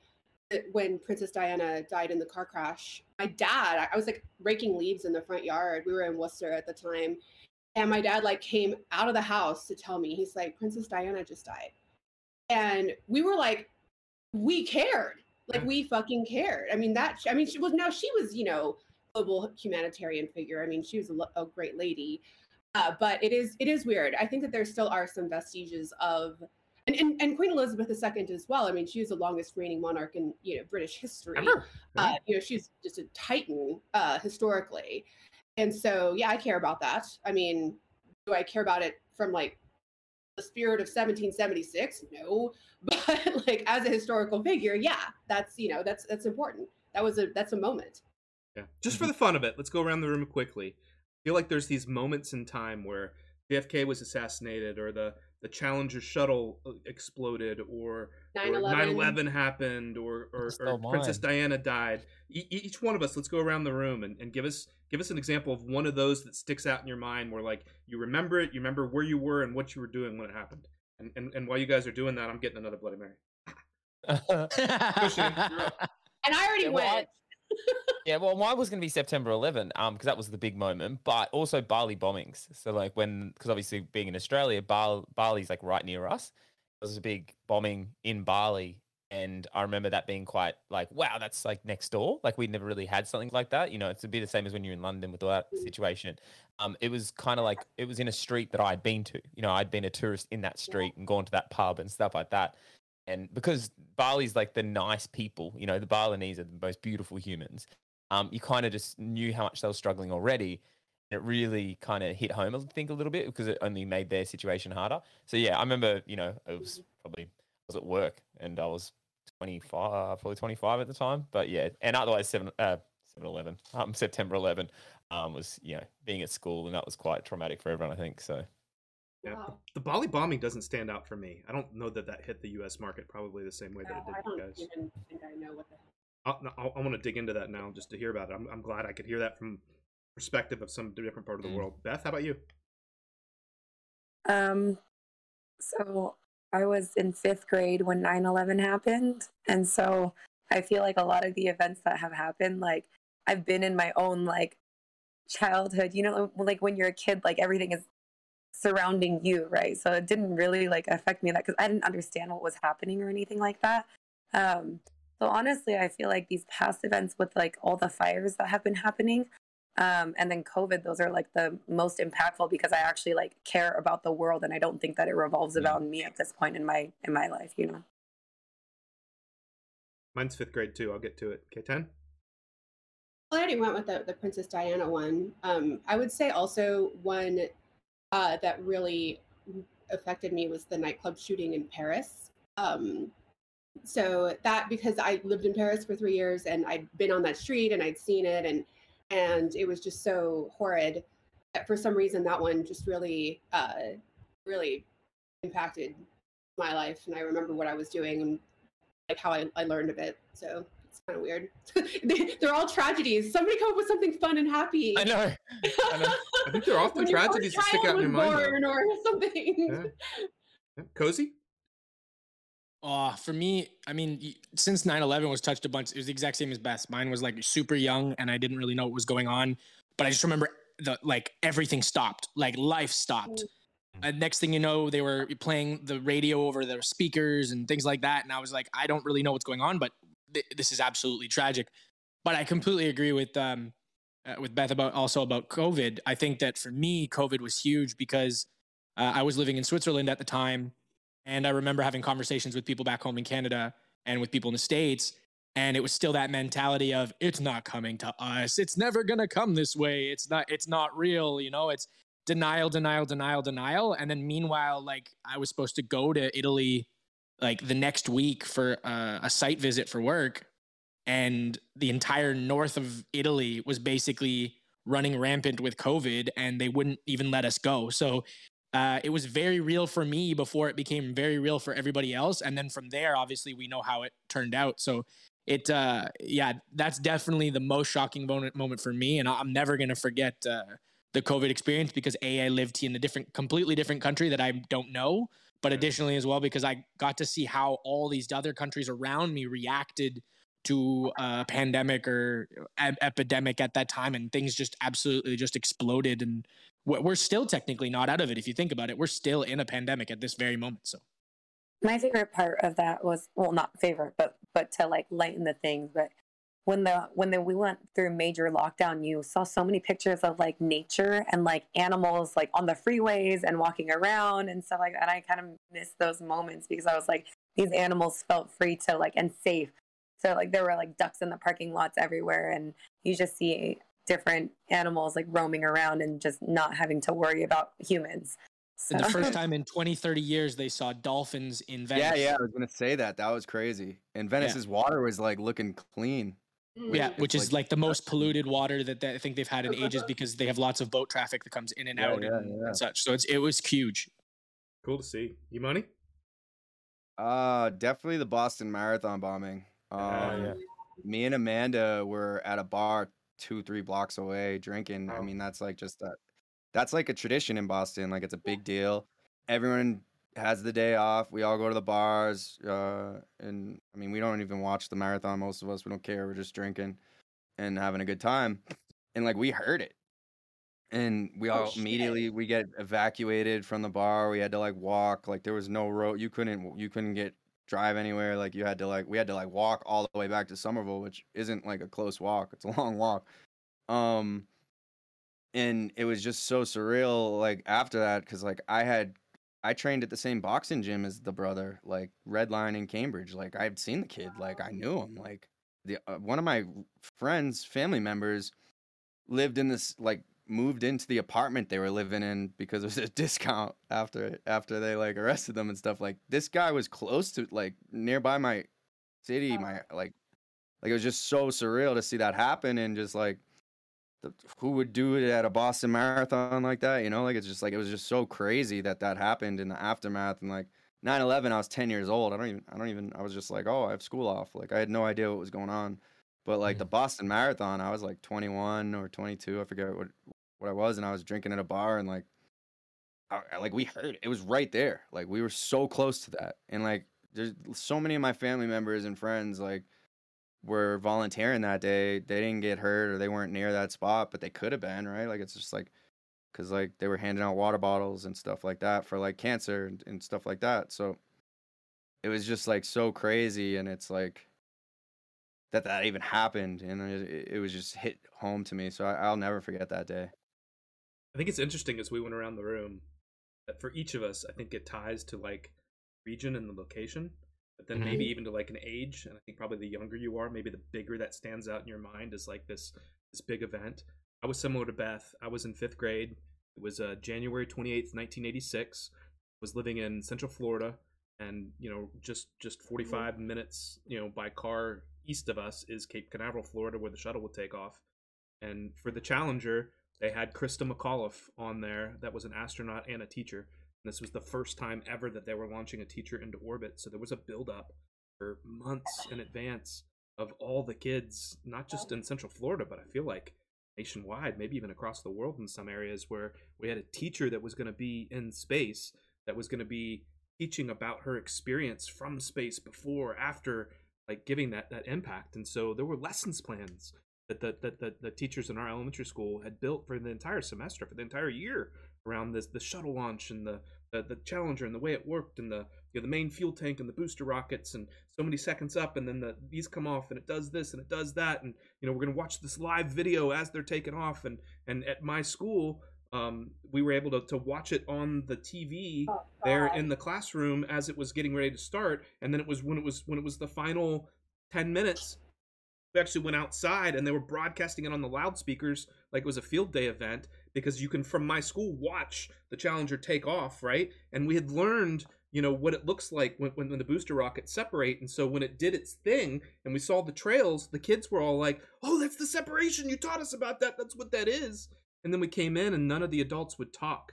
And there was just this this, this depressed everything. And you know the tvs were on and, and and there was this unknown of of what had happened. And i can just remember the impact on me from that event was just so huge for for weeks for months like it made an impact on my life and and and, and every future moment be it princess diana or where i was on 9-11 and being a pharmaceutical rep and calling on doctors and couldn't call on doctors the rest of the day went home and and hugged my kids and was watching it on tv like everything kind of goes back to that moment of when i was so young and impressionable and what it was like to live through that experience and um it's fascinating to me how the human mind works and how we remember those things and like i can tell you details about clothes i was wearing the clothes my teacher was wearing mm. what my classroom looked like. I can so vividly see the baseball field i was standing on as i was watching that thing go up and and like i was a little kid. I shouldn't be able to mm. remember that. Like i can't think of anything else during that time period of my life but it like just just in your mind and prints. It's wild. It's wild how that works. I'm excited. I'm excited to the upcoming future, to be honest, of five, ten years from now, looking back at this moment of like this entire STEPN, I guess you can call it craze and falling into like the move to earn, you know, the web three space for me. And I'm sure, you know, and, I, and I'm sure that's behind the vision of STEPN as well was like to adopt these people from web two to web three. And I remember, you know, especially with E-Money just mentioning about his uncle, you know, about the fact that missing the internet craze. You know, I've always kind of had that in my mind, even though I had nothing to do with the internet. I grew up, we are more or less similar age, money, right? So 90s, we grew up with like the boom of everything. And we're in this weird kind of cross between uh, no internet, dial up, you know, phone, blah, blah, blah, and everyone has a phone, you can connect to everybody, and now we're talking crypto. So it's it's quite interesting, and I feel like in five to ten years from now, moment. We're gonna flip. I mean, the size of his celery makes me What die. was that though. Like, what- tree? what- What what did you the order? The biggest ever? Like, what did you oh do? God? He's got a tree growing out of his freaking Bloody Mary. Do it again. I can't. I can't. We build things different down here, all right? We build different. Big. It's all bigger in Australia. Australia and Texas. No, boo. That's our line. That's my line. Look at that thing. Can you imagine the Uh, memes of us just great. taking bites of celery? Oh Let's put Oh, to garden. yeah. So Sorry, Kozy. That was too good. no. That was Well, too yeah. good. but, but yeah, regarding step regarding STEPN, but also the space. Like I just feel that, that that's also one of the reasons why I was really happy to join forces with the e money and uh, get that vibe going from that and start talking about live to earn projects because I feel like like like like I don't know we don't know how long it's gonna go we don't know how it's gonna but for us it's like hey let's keep going and let, let's watch this thing go to the moon and it would be great in five ten years to look back and be like do you remember when we started that when we remember when we started that remember that happened and very similar to like you just said it's maybe it's not one event but it's over a slight period of time I feel like COVID's gonna be that for a lot of people as well right so Yeah, no doubt, no doubt. Before we dip dip into the hot topics for STEPN for the week, um, we got a handful of them that that I want to address. Is there is there a moment in the future that you guys can each see that will be that crypto moment, that Web three moment, that whatever you think will resonate the way that those past moments we described, where it's like, holy crap, I remember this is the date where like mass adoption happened and everybody was in crypto. Have we already seen that moment, or is that something still to come? What do you think, Shan? Not even we're not even close. We're at the same uh, stage now as 2001 with the internet, where uh, something like one to three percent of the total popul- global population is using crypto. Uh, that were using the internet, and people were still saying, "What's that? Oh, he's the he's this economist. What's his name? Paul Krugman." The internet's going to be no more important than the fax machine. He said that in like Ah. 2004. Yeah. Like, what a fucking idiot. Imagine listening to that economist. Like, imagine listening to that economist as like the internet was like you could start buying stuff on the internet. Like people So were famous. connecting, like an email came out, like it totally Yeah. replaced everything, and that's what Web three is gonna do for the Imagine financial market. bashing Amazon because they Yeah. had the the vision to not just sell books. What are you doing? You're you're a bookstore. People will never buy internet. things Nobody's gonna buy anything else but books. Why are you wasting money trying to sell other things? Like it's wild to think about. Yeah, I mean, people people used to say have ads that uh oh don't get a car it won't get through the mud like a horse can like it's like it's like Ah, that's what I that's literally what I think too when people They talk about wrong. cryptos cryptos they weren't wrong but I mean obviously the automobile replaced the horse I mean and Right. just need a Ford F one fifty I don't know what you're talking about it's like I say this to my dad, and he didn't really understand it until he got STEPN, which was awesome. Is like I sent him USDC to get started, and he's like, "Wait, like so the money's there now?" And I'm like, "Yeah, you see it, right?" He's like, "Yeah." He's like, "That took two seconds." I'm like, "Yeah." He was like, "When I go to send a wire, I got to go to the freaking bank. I got to wait in line. I got to do this and that." And like now, Bank of America has it, so you can do it online. But like, you get the point. It's like Yeah. you guys are fucking dinosaurs. Like you're gonna be replaced by Web three companies, or you're gonna have to adopt it and figure out how to do it like them. And it's just like it's gonna hit the masses, in my opinion, James, when like you can store your Bitcoin on these major banks, or they fucking die. It- like Bank of America is gonna just die and be replaced by someone like Coinbase or FTX, or they're just gonna completely be like, "Hey, come to us. We'll give you two percent reward, like uh, interest bearing account to hold your crypto with us." Like that's when it hits the masses. That's when everybody's gonna be like, "Oh shit, let me get Bitcoin." Like That's the beauty that of or, like- innovation and the way that a capitalistic Yeah. economy works, right? If somebody comes out with a better idea that works faster and better, then then everybody else either has to match it or disappear. And we see that over Like and over. Visa and Mastercard should be shaken in their fucking Oh boots God, because yes. their entire business model is to take a percentage of, of charges to do it fast. And Solana and can a already do significant percentage too. Oh, yeah. Not yeah, not not significant. not pennies, right? This is they like should be shaking shaken in their fucking boots and they're adding cards so that you can use their Visa card with crypto. But it's gonna get to the point where like it's like we don't one's gonna need Visa damn. and Yeah. MasterCard and you don't need to have this stranglehold on businesses like you do. We Right, can just go direct to the consumers. Yeah, because their competitive advantage, right, is the security network.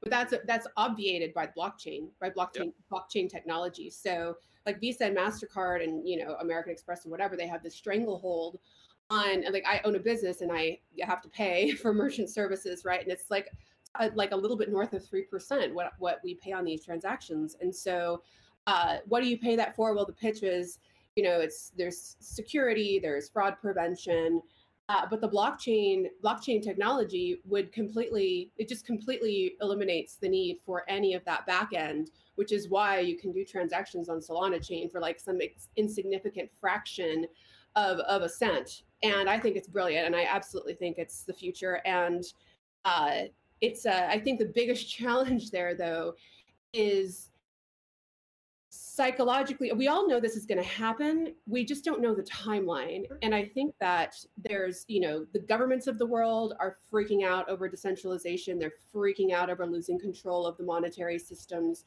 We have gigantic corporations like visa and mastercard who are freaking out about becoming obsolete. We have gigantic corporations like alphabet and meta whatever the fuck zuckerberg's calling his mm-hmm. shit these days who own your information sell their your information and uh, make all of their dough off of you these people are not going to go down without a fight right? Like these people are going to do whatever they can lobby whoever they can pull whatever fucking strings they can to to stall or divert the direction of decentralization. And that actually is my biggest fear is that uh, i don't think you can squish it. I don't think you can you can squish or squash innovation but I am worried because there are behemoths in this space, whether it's the United States government or whether it's you know Google or Jeff Bezos or whoever, who they have a vested interest in this shit not working. And I would not be surprised if many of the bad actors in this space were in fact funded by some of these larger corporations who do not want the individual to have the freedom that that, that it promises. Sure feel like they get Uh, crushed I by the better idea though, right? You think you think in Yeah, the past about totally. like what a dominant position Blockbuster had in the US market with with with videotapes. And Blockbuster tried to hammer like the idea of streaming video and how dumb it was and didn't embrace it and they got destroyed. And you can go on and on and on with with examples of Circuit City and Radio Shack and like so many corporations that had such a dominant foothold that you either embrace it or you're gone. And um, certainly governments rise to a different level than than what a company does. But I, I don't think anybody's gonna be able to stop blockchain and Web three and crypto. It, it's I don't think they're going to stop it. I think what they can do is stall it. So And I think they they had their chance make- to squash it. They didn't. They didn't take it seriously. They Mm. could have killed it immediately, and they didn't. And it's Yeah. just grown to be too big at this point. And I read this book called Sovereign Individual. Uh, if you haven't read it, it's a really good book. And this guy predicted this stuff happening before there was even crypto or anything. This is in the 90s, just that like there would be an internet currency that takes over or something like that. And what's going to happen is governments, and El Salvador is not really a great example because it's not a big country or whatever, but governments are going to start uh, realizing we don't want to be tied to the US dollar, like, and just have the US dollar, US's boot on our throat. And every time the US inflates their dollar, we get worse inflation. So, to buy There's all of our oil countries- and all of our gas and all of our everything based on the US so dollar. Russia announced they're gonna start accepting Bitcoin for oil. Like the, there's many Yeah. countries that offer services that are gonna stop accepting the dollar, and they're gonna try to look for other currencies. And it's not good for the U.S., but I mean, inevitably, this technology is not slowing down. It's not going anywhere. We either embrace it as a country and get behind crypto and become the leader in it, or we will lose our status as the top dog. And I mean, it, it's I don't know what's gonna happen, and we may see some ugly prices in crypto because the government says they're going to regulate it, this and that. Mm-hmm. But the countries that embrace it will do way better. They will start offering. This is what sovereign individual is about: is that countries will start offering things that attract people to their Yep. country to move there.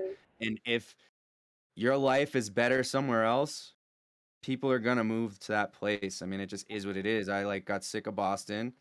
I found Colorado. I love it here, and we're in a connected world where most people can work from online or still Wow. make the same amount of money and live wherever they want. Not everybody, but I mean, a lot of people can, and it's becoming more and more that way. So, in my opinion, there's no slowing down crypto, and I mean, it might get slowed down, like you said, but it's not going anywhere. So I, Genie's can't out of the find- bottle did- at this point, right?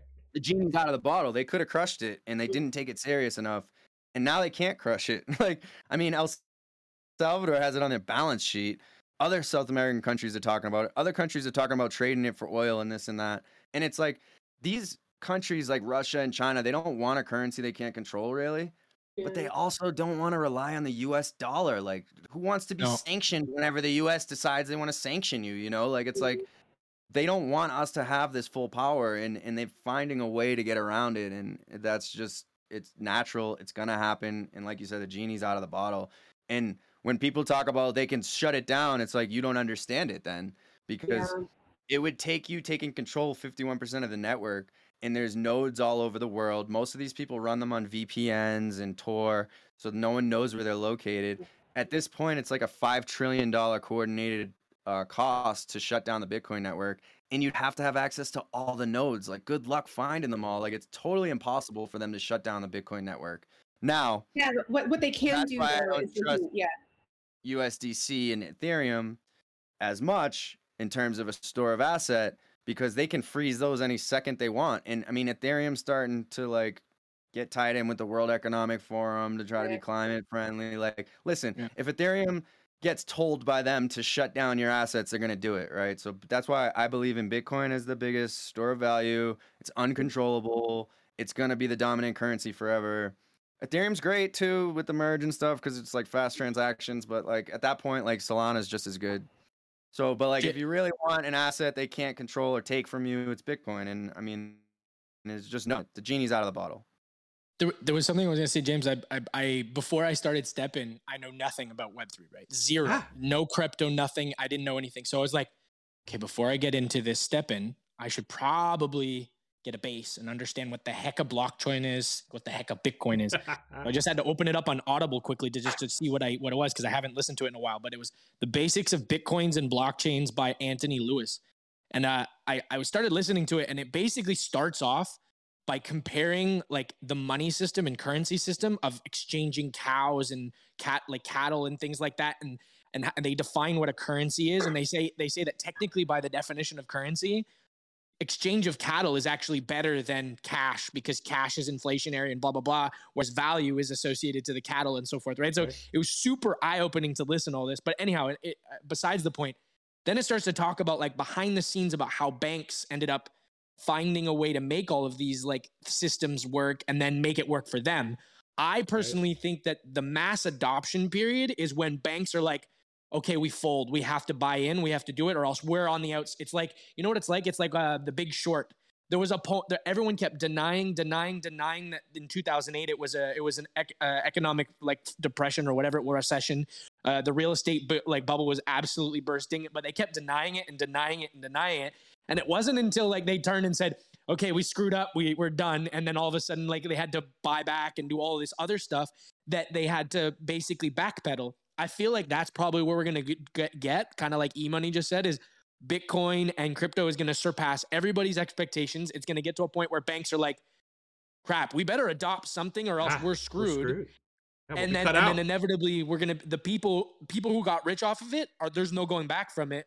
Mm-hmm. So exactly what E Money said, you might as well be buil- building wealth on something that very likely is going to have some value in the future. Maybe it's not the main because I think banks right now, if I'm not mistaken, E Money are developing their own cryptocurrencies behind the, the the curtains right now, trying to make that work. Facebook but tried the only- too, but they failed miserably. Yeah, but hey, hey, think about it like this: as a wealthy, rich individual, right? Imagine you were a Russian wealthy individual, right? Everything got frozen, everything got shut down. It didn't Yeah. matter if it's a CBDC, that's going to get shut down. You're not going to be able to use Yeah. it. Your assets are frozen. You can't access them.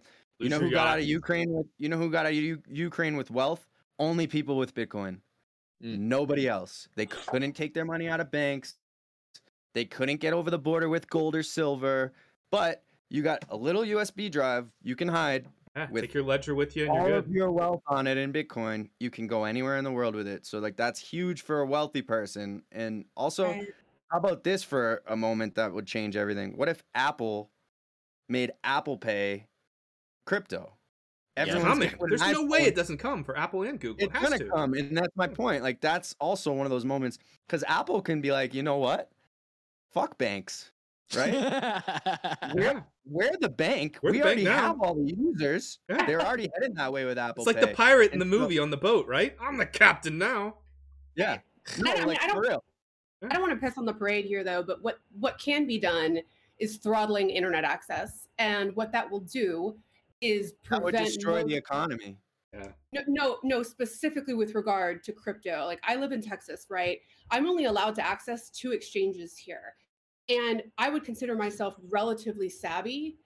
But when I think about the other 374, 5 million Americans, uh, who is going to be so savvy about, you know, have like these these exchanges don't won't let you VPN, they are KYC, and that is what the government can do to to try to throttle the progress of crypto and i think we have to keep that in mind because it's not like these people are powerless okay they can They're prevent trying. you They're trying to get their percentage.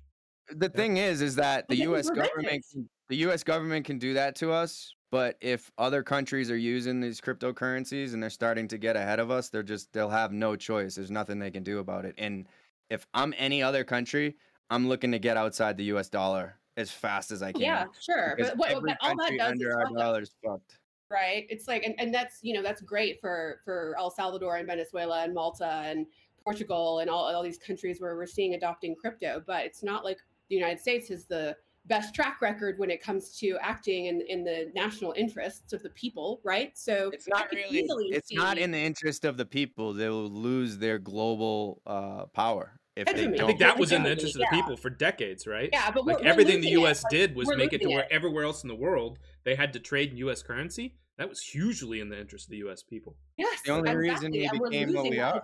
Yeah, without a doubt. Exactly. Without So doubt. they need to either have a plan and, and get It's tough. behind a cryptocurrency to be a dominant You force, think they have a plan or they'll get if they don't. knows? Who knows? That- that- that's That's 17 other podcasts anyway. But, but, but let's rein it back in. This Yeah. is fun. I could talk about this for Yeah. hours. We could make nine different podcasts on this. And the beautiful part is K10 has one where she talks about this at least once, if not twice or three times a week, sometimes for 11 straight hours of a 20 hours podcast.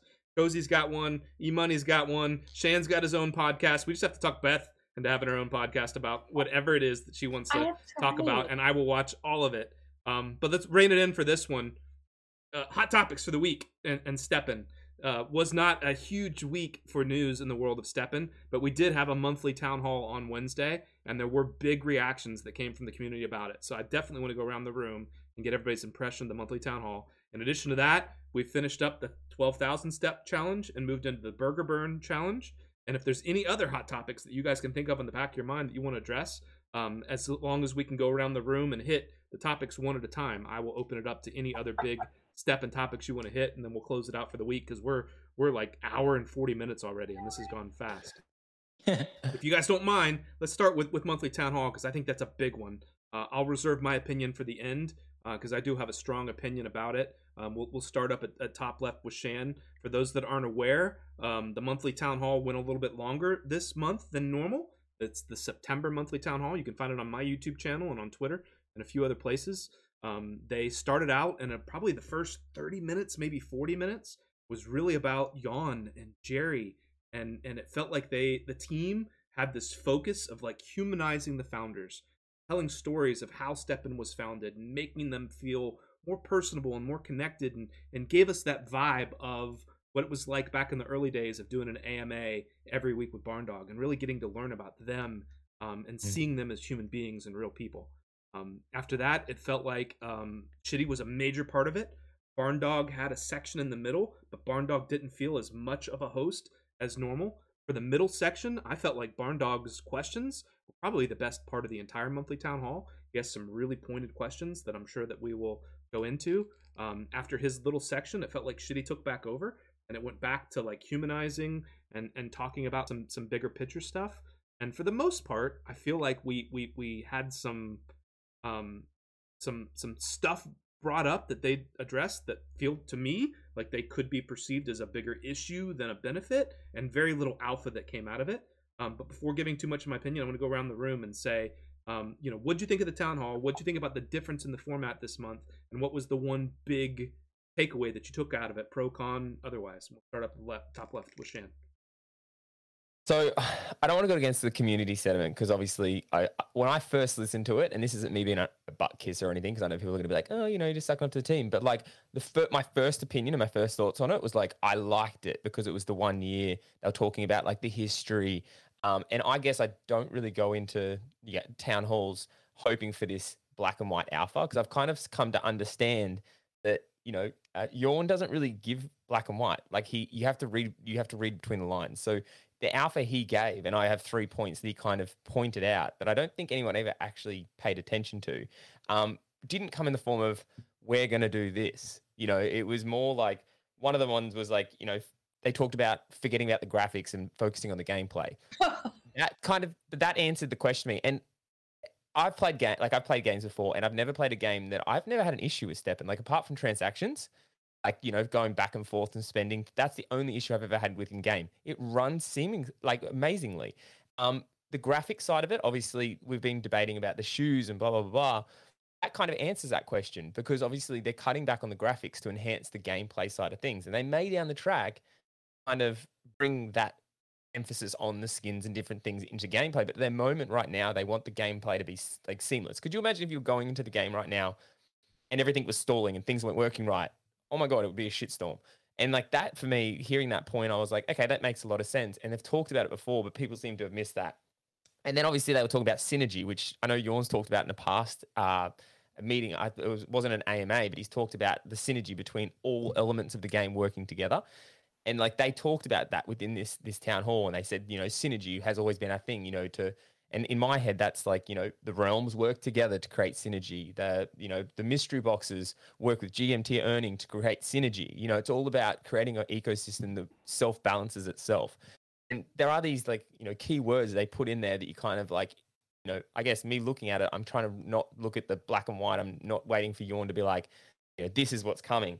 And then obviously there was the last point the last from an hour 12 onwards if you listen to that again, like really listen to that, and then even Jerry jumps in and says, "Don't give away too much alpha," and then most people would be like, "What do you mean alpha? Like I didn't hear anything."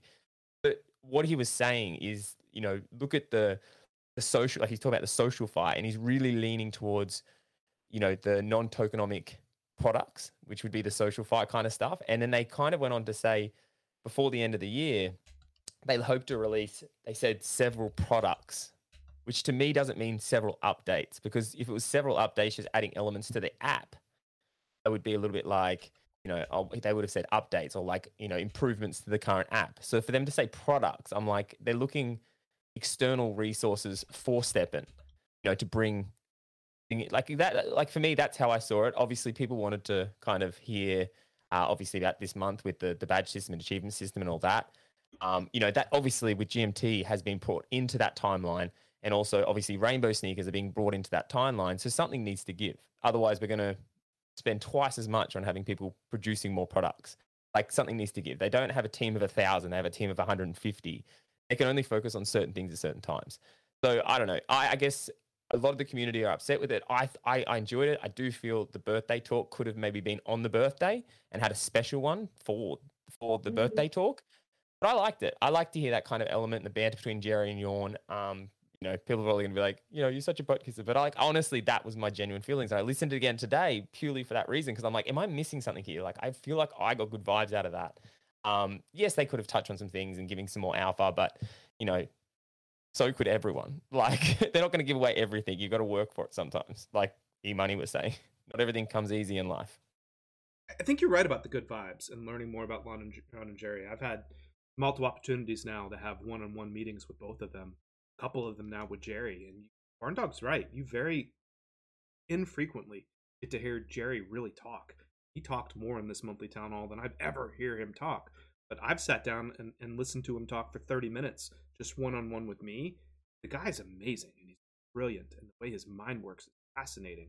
I'd love to have him as a guest on the podcast and really dig in to his thoughts and what he sees and what he's doing and his vision of where he wants to things see things go because because it, it, it's it's great. And so to to humanize and personalize the founders, I think is really important.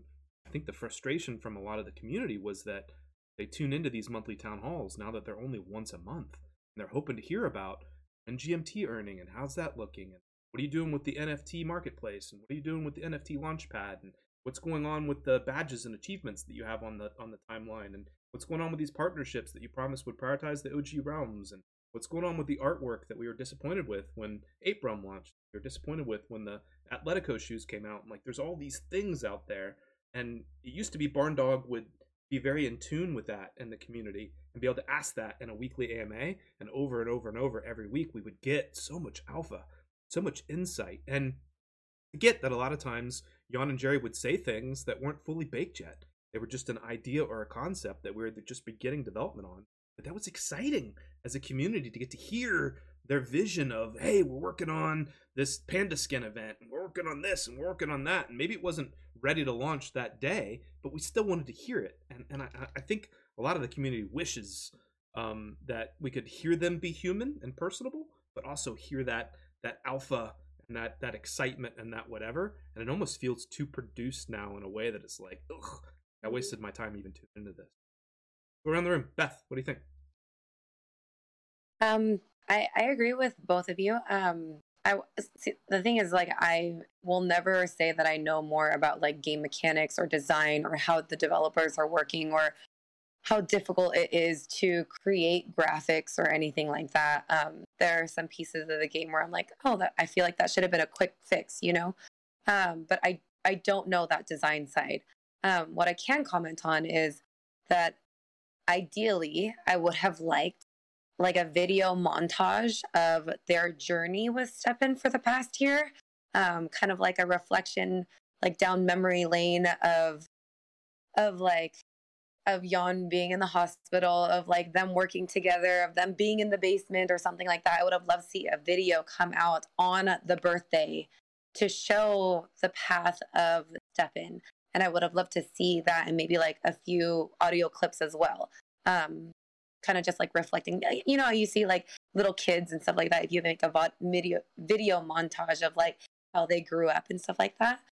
Um, and then for the town hall i think it's always about managing ex- or setting the expectation right? Setting the expectation and actually delivering that. And so in the past we have gotten a lot of alpha. We've got have gotten a lot of insight. And this town hall was just mm. different right and so people usually don't like change and so if they had set it up that way then the community might have like responded a little bit better. But my personal preference is that like I think Barn Dog kills it. Like yeah. I love he knows gaming, you know, he knows gaming and he's not afraid to challenge them. And he also is, like what you said, in tune with the community. And so he knows the questions to ask because people are constantly asking him on like jogging with Barn Dog or on his on his every day. Yeah. And at live events all over the world he is a he's he's the perfect person to relay that information to be the bridge from the community to Jan and Jerry. And so I would have loved the entire time to be just like barn dog asking them questions. But I'm not the one in control of it. And so um, I do hope that for the future they I don't know, like maybe an agenda or something like this is what we're going to talk about to kind of set our expectations of of of what we're going to hear, right? Because I wake up at 4:30 in the morning to listen to the town halls, and so I'm already at a constant state of confusion. You know, like I'm, I'm like trying to wake up at the same time. And so when I'm hearing this, I'm like, wait, what? What's going on? Like, am I dreaming right now? Am I supposed to wake up right now? Did um, you just say water bottles? What? STEPN water. Yeah. STEPN water? What? Oh, excuse me. Yeah, I was asleep. Exactly. and, and I feel like the current monthly town halls, they could put out an agenda in advance, and it's very structured and very set out. And, and I think Shiti does a really good job of knowing kind of kind of these are the things that we want to hit, and we're going to break it up into these sections. We're going to have this section for Barn Dog to ask community questions, and this section to learn more about the team, and this section to go into these things that are happening this month and whatever. But but I don't know in the current format that the, the community would see that agenda and go, oh, that's something I want to tune into. The reality is, what the community wants to hear is Barn Dog asking questions for the full hour or longer.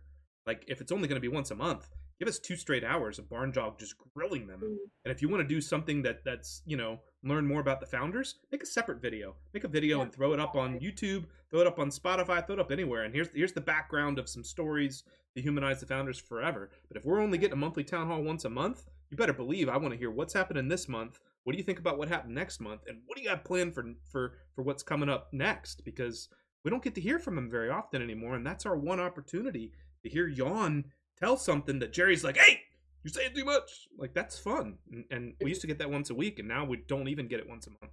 Okay, ten, you're up. Okay, so um, I echo your sentiment, James and Beth. Also, the uh, the the founder humanizing reminiscences montage should should have been a, a separate birthday event.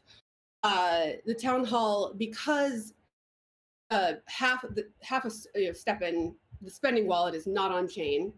Uh, they're not responsible for reporting to the SEC or whatever you guys have in Australia.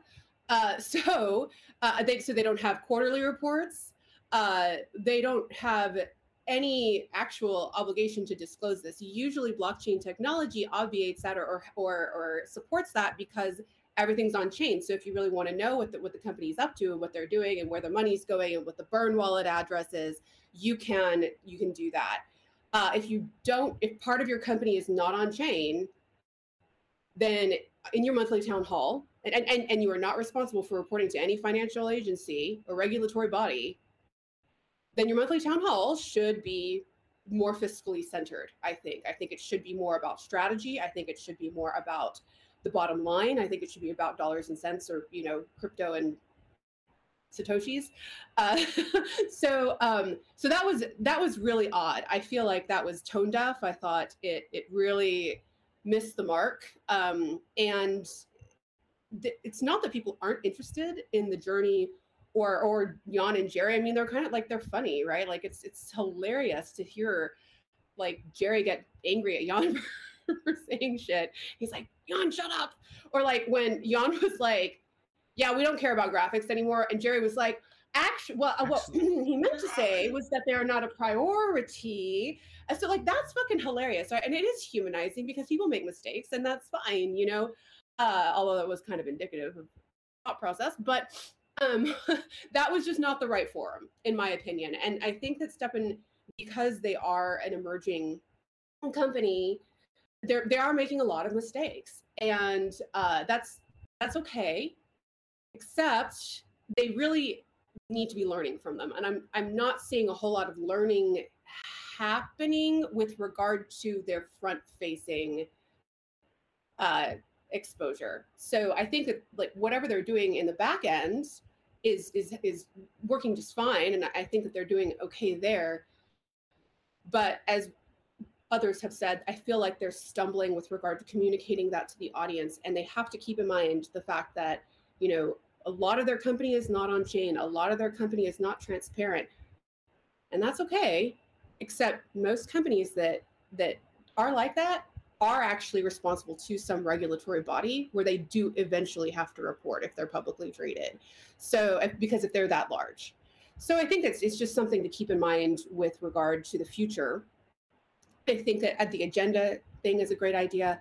And I think that the monthly town hall needs to be completely separate from any humanizing training montage thing. Um, so yeah, I, I, and I think that, that that many people were just like, "What's what's happening? Why why are we listening to to to this?" Yep. It was bad. And I'm going to be more transparent than I probably should. I'll probably get in trouble for this, but I think part of it is they're in a bubble, right? They don't watch this podcast. They don't watch Jogging with Barn Dog. They don't watch STEPN Daily. They don't they don't hang out in Discord all day like the community does. So I don't know that they get influenced by what the community thinks and feels and hears when they give these presentations. I think they're surrounded by a bubble of team members that don't watch it either and they don't communicate any of that information to them. So they come out and they do something like make STEPN great again, and then they're surprised at the reaction of the community. Or they do this most recent monthly town hall and they're surprised. And I think that was the beauty of the barn dog led AMAs was he was in touch with the community. He did all those podcasts. He'd tune into STEPN Daily and the STEPN Community Podcast. He would do Jogging with Barn Dog. He did all that. He would go out and do the live events. And so when he was the one asking the questions and they would present something new, like, okay, we're going to do this new HP system, he could in his mind, and he's described this, right, on his on his broadcast, in his mind live, he would go, okay, this is how I react to it. This is how I think the community would react to it. What the hell? Like like how's that going to work? And then he would he would as the community was watching, he would ask the question and react the way that we were reacting, and we we appreciated that and we loved that. And I, I feel like the community feels like we've we've lost all that. Um, that that now it's too produced and too insulated and disconnected from what the rest of the community feels. We're gonna move the rest really around the room. Kozy, you're up. What'd you think?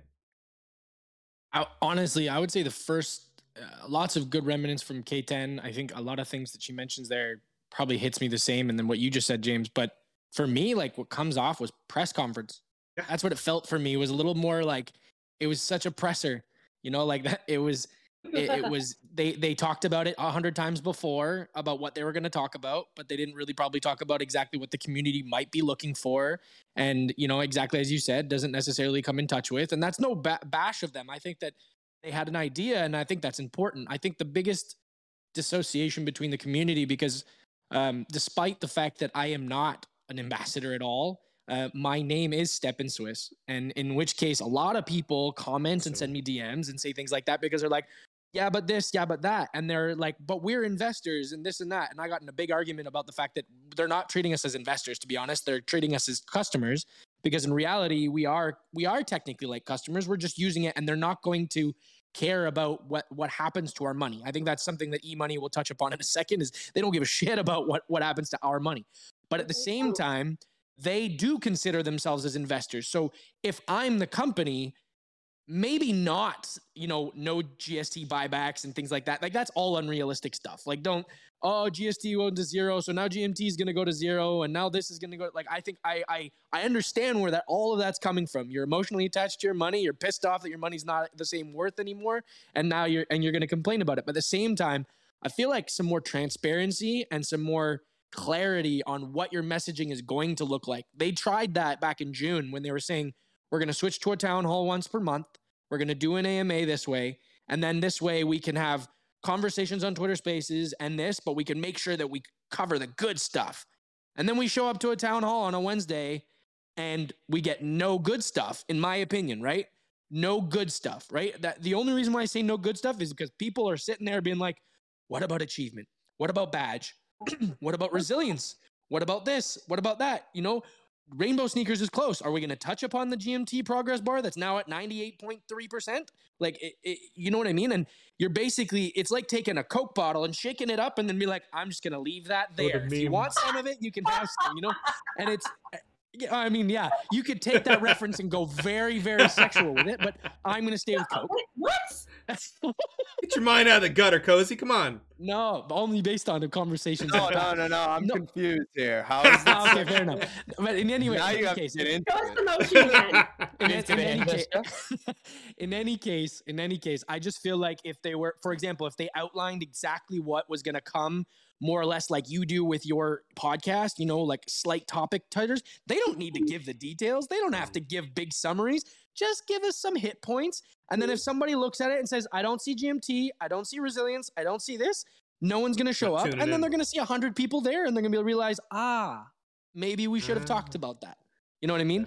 Or just let Barn Dog run it, and Barn Dog will hit all those things because he I always mean, we does. touched up, we Yeah. touched upon that. I think I think uh, no I no offense to Shiti, love Shiti. I think she's extremely awesome. qualified and she knows exactly what she's doing. can't write the medium posts and do the big conferences that she does. I'm not. I'm not taking away anything away from Shiti. She's amazing. Absolutely chief not. marketing officer, she's doing exactly what she's supposed to do.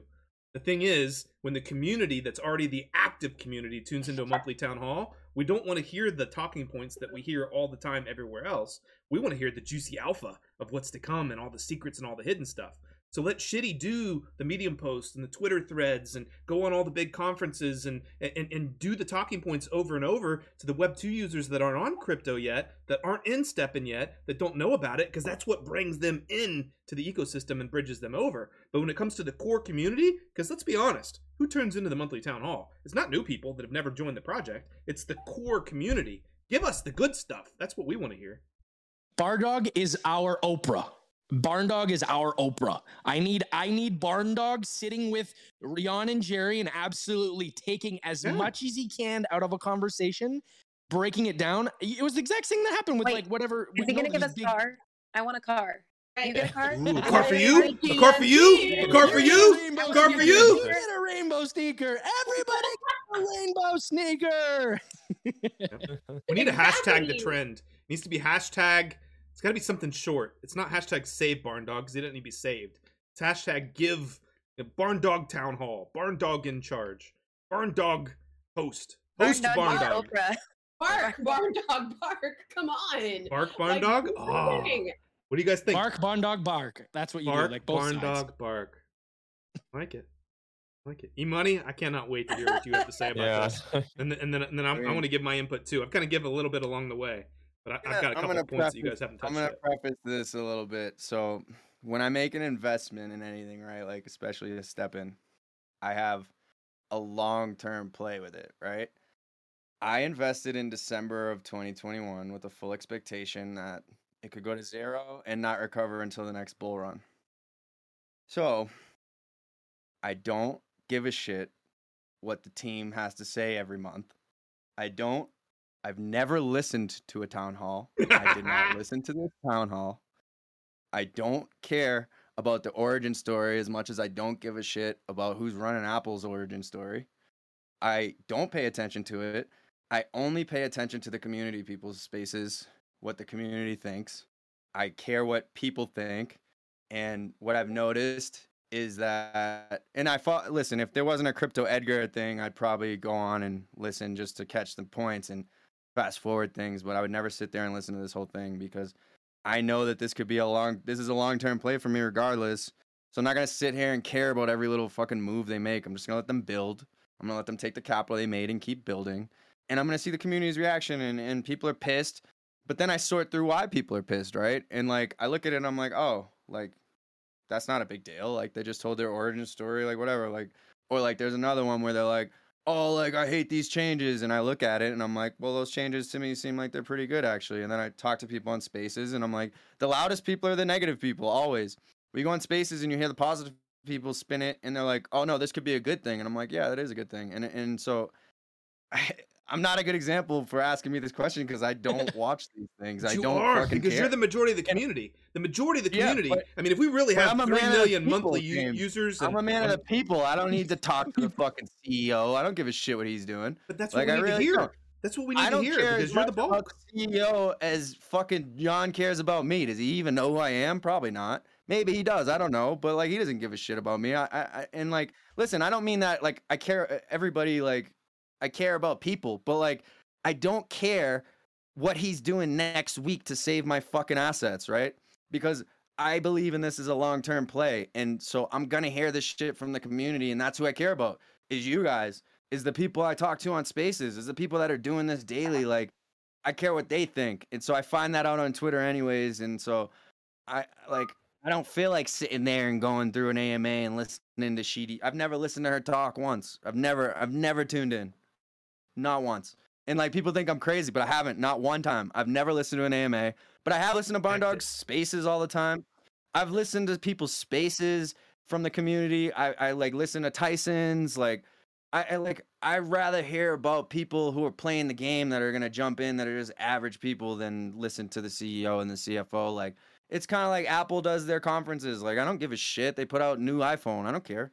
I really don't. Like if I invested in Apple, it's because I think in ten years it's gonna be worth more money.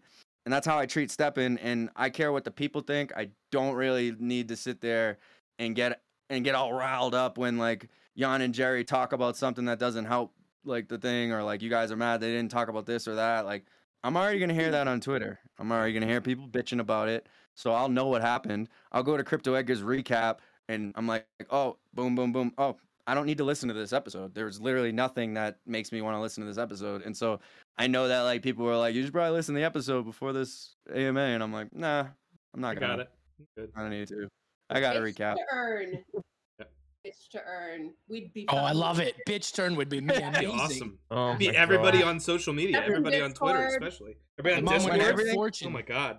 Dude, when everyone started tanking and I was like trying to defend STEPN so much and like just going back and forth, and I just like was like, wow, this is like fucking up my mental stress. So I just started like mass blocking people, and then I just started posting stuff like, stop being a little bitch. And it's weird, my like uh engagement went up, Way up. and I'm like, I don't know what's going on, but like people either like abuse or like other people are just like tired of hearing these people bitch too, so they're gonna fucking team up with me on it. And it's just like, you- dude, you invested.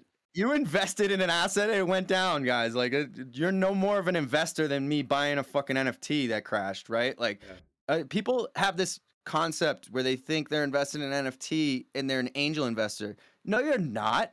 You just gave them capital to build a company. You're not an angel investor. You have no fucking stake in that company. If they provide you value back with their NFT going up, you can make some money. Or if they provide value that you like in real life, like Bored Ape Yacht Club has concerts, live events, uh, licensing deals for like movies and cartoons and stuff coming, like that's that can provide you value. But you're not with Yuga Labs. You're not a fucking investor in Yuga Labs. So me buying a STEPN sneaker is me hoping that sneaker goes up in value. If it goes down in value, I can't say, "Well, I'm an investor. John doesn't care about me." No, you're not an investor. You want to know how you're not an investor, Eric? This is the hidden Yeah. thing that nobody talks about. You, when you bought a sneaker for twelve hundred dollars, did not give your twelve hundred dollars to STEPN. Jan and Jerry did not get the twelve hundred bucks. You did not invest in the project. You know who you invested in? You were exit liquidity for somebody else that was minting sneakers and selling them on the marketplace. You You gave that- your money you to somebody that- else in the community. You bought that shit from me. And I made some money on you. And guess what? Then I went to Ethereum and I'm like, oh, it's a fucking dip. I'm gonna buy the dip. This thing's not dead. And I was someone's exit liquidity. That's the and truth. that's life, guys. And the per- Beth bought Bitcoin at 69 from a guy that fucking sold it at 69 who paid eight. Like we were eh, you, like that's just life. That that's what you're doing with STEPN. You're not an investor. You were hoping to buy an asset that would go up in value that you could sell for a higher price.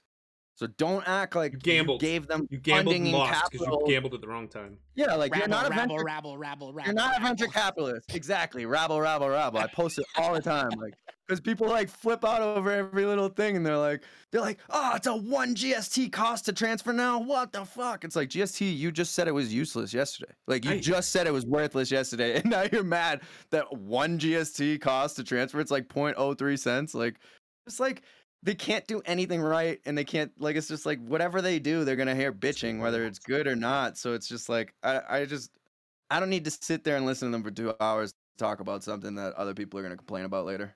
I just Well, uh, E-money, I think it's exactly what you said. Like when you do this, you do it without emotion, right? The rest of like everyone, or not everyone, right? But like the rest of us, we we do it with emotion. Like we have so much hope when we're buying into it, right? And then the other piece of that you said is like you only risk what you can, what you're okay with losing, right? And even if you said like 50% of your liquidity would go into Solana if it went down to $10 or, or something that you said earlier, right? That you're also okay with wherever it goes up or down. That's you said that you already paid your bills. You already have put stuff in your savings. That is just the rest of the 10, 20% of your paycheck or whatever that you have um, that's going into crypto. So you're okay with that and you don't have this emotion when you're doing it. I have an extreme amount of emotion. So I'm always going to be hopeful and I'm always going to be sad when it goes down and stuff like that. But also, it's still the amount of money that I'm okay with losing because I already paid my bills. Right. And I think that's something that's really important for people to know is that our bills are already paid first.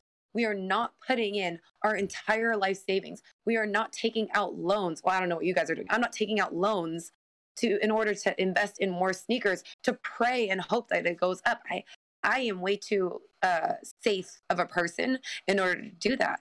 And so I think that's why a lot of people are upset is because they did do that. They Some did, did. have that hope. Some remortgaged their home. They sold their car. when I they- heard that shit, Yeah. I was like, this is why 1% of people are wealthy and 99% are not. it's like, it's like, that's the dumbest thing I've ever heard that you took a second mortgage out on your house to buy fucking magic internet sneakers thinking you're gonna make 200 grand a year walking.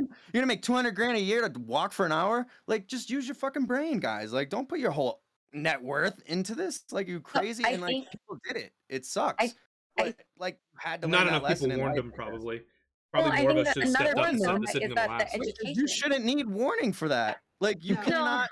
Yeah, what make Beth is saying, yeah, financial grand a year literacy is an walking. issue. Financial, especially in the U.S. I can't speak for Australia. I can't speak for Switzerland. Like financial literacy, financial education. I, I'm a teacher. We don't teach that in schools, No. right? And oh, so no. maybe e-money, like maybe you learn that from your family, right? Oh, maybe I you learn. My whole But- family's poor. I'm the first person to make money in my family. Oh I yeah, didn't no, learn I'm shit. right. You Even are a in like school of hard knocks, like hardcore. Okay, Well, well, I'm just saying, like, rare.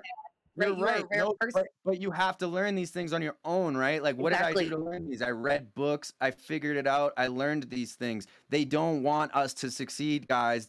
Fucking here you go. They want 99% of us in debt because they want to stay rich for themselves. Like, you have to learn these things on your own, and it's fucking hard knocks sometimes. Like, you can't just think like I'm gonna make 250 grand a year walking like in an app. Like, that's nonsense put money you can afford to lose in. You don't put your whole net worth in, and it's sad. I It I is do sad. feel A for lot of these people got hurt, but I yeah. a lot of people got hurt. Correct. But that was their fault. It's not the company's fault that you did that because you're buying these sneakers from me and and you and and in the marketplace. Like you're not buying them from Jerry and Jan, right? Like No. this is an open marketplace. And if you bought beanie babies at the fucking top, you also lost a lot of money, right? Right. There's a million assets we can talk about, and Yeah. this is just how everything works. And there, this is why I keep saying this. There's a reason why 99% of people don't make it when it comes to money, and it's, I you don't learn Imani, about you, it. You, you learn on your own. on an important point there too, because I think so. So it is. It's supply and demand. We are we are in an open market. We are purchasing from other people. I think that fundamental principle, folks don't understand that, and I think that it's no, it's not. You know, you're right. The state has absolutely zero interest in teaching us how to do our taxes well, how to uh, to get to, to get ahead because they need peasants. Right? They need they need peasants. Uh, that, that the countries are, are built on these things.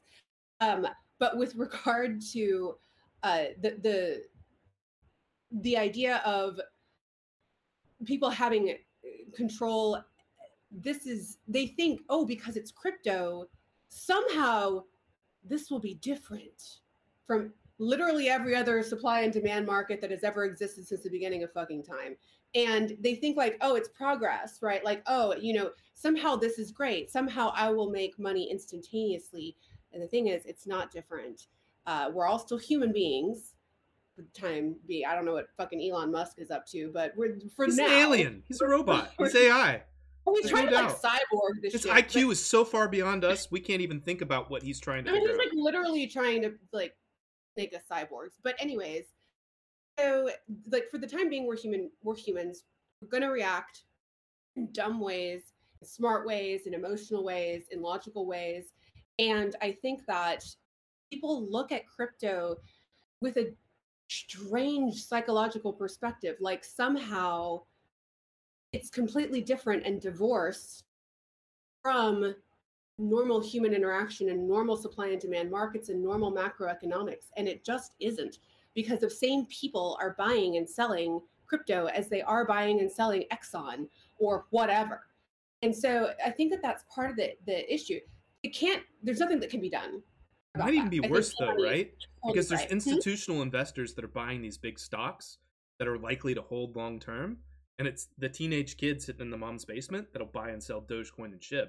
And, and- and so, Sure. so yeah, it, it's still the global population, but it's a it's a slightly different demographic as well that maybe is No, even I'm not more a likely to teenage kid dump in, my, something. in my basement. I'm not in No, my no, basement. no, I get that. I buy, I oh, buy Also, it. I get There's that. also this crazy dumb movement in crypto and NFTs where it's like hold your bag to zero. Like it's just it's wild how that works, right? it's like diamond hand. You're Yeah. a fucking paper hand if you sell. Like what? What? That's I'm here to make yeah. money. No. Oh. Like I'm, Reevaluate your portfolio every day, and whatever things you think are going to go up from today, you hold. And if you don't think it goes up from today, you get rid of. Like that's always been the thing forever. It's just fucking nonsense, and people buy into it, and they buy into it from influencers who already sold and used you as exit liquidity. That's it. And then in the next bull run, they got a bunch of hundred thousand more fucking new people that they sold on too. It's just they rinse and repeat. And I've seen Yeah. some of these big accounts that have been around since 2016 that are huge now, and that's all they did. Like they sold it like And they near the become a meme. You look at Cramer Yeah. and some of these influencers that become a meme Yeah, yeah, because they're wrong 99% of the time. And whatever they say, the opposite happens. But you got to think in the back of your mind, they're saying it for a reason, right? Them saying it is benefiting them, their colleagues, somebody, because that's providing exit liquidity somewhere. Um, it's wild. But let's let's finish off this topic. We're way over on time. It's been a very fun conversation today. I don't know if it's the the the hashtag SCP Bloody Mary or or whatever, but uh, it's been fun the way it's gone round and round. I had three key takeaways from the monthly town hall. Um, all three probably not the best takeaways, right? Um, I'll save the the worst for last, I guess. Um, the the first takeaway I took was in in reaction to that very tough question that Barn Dog gave on the art.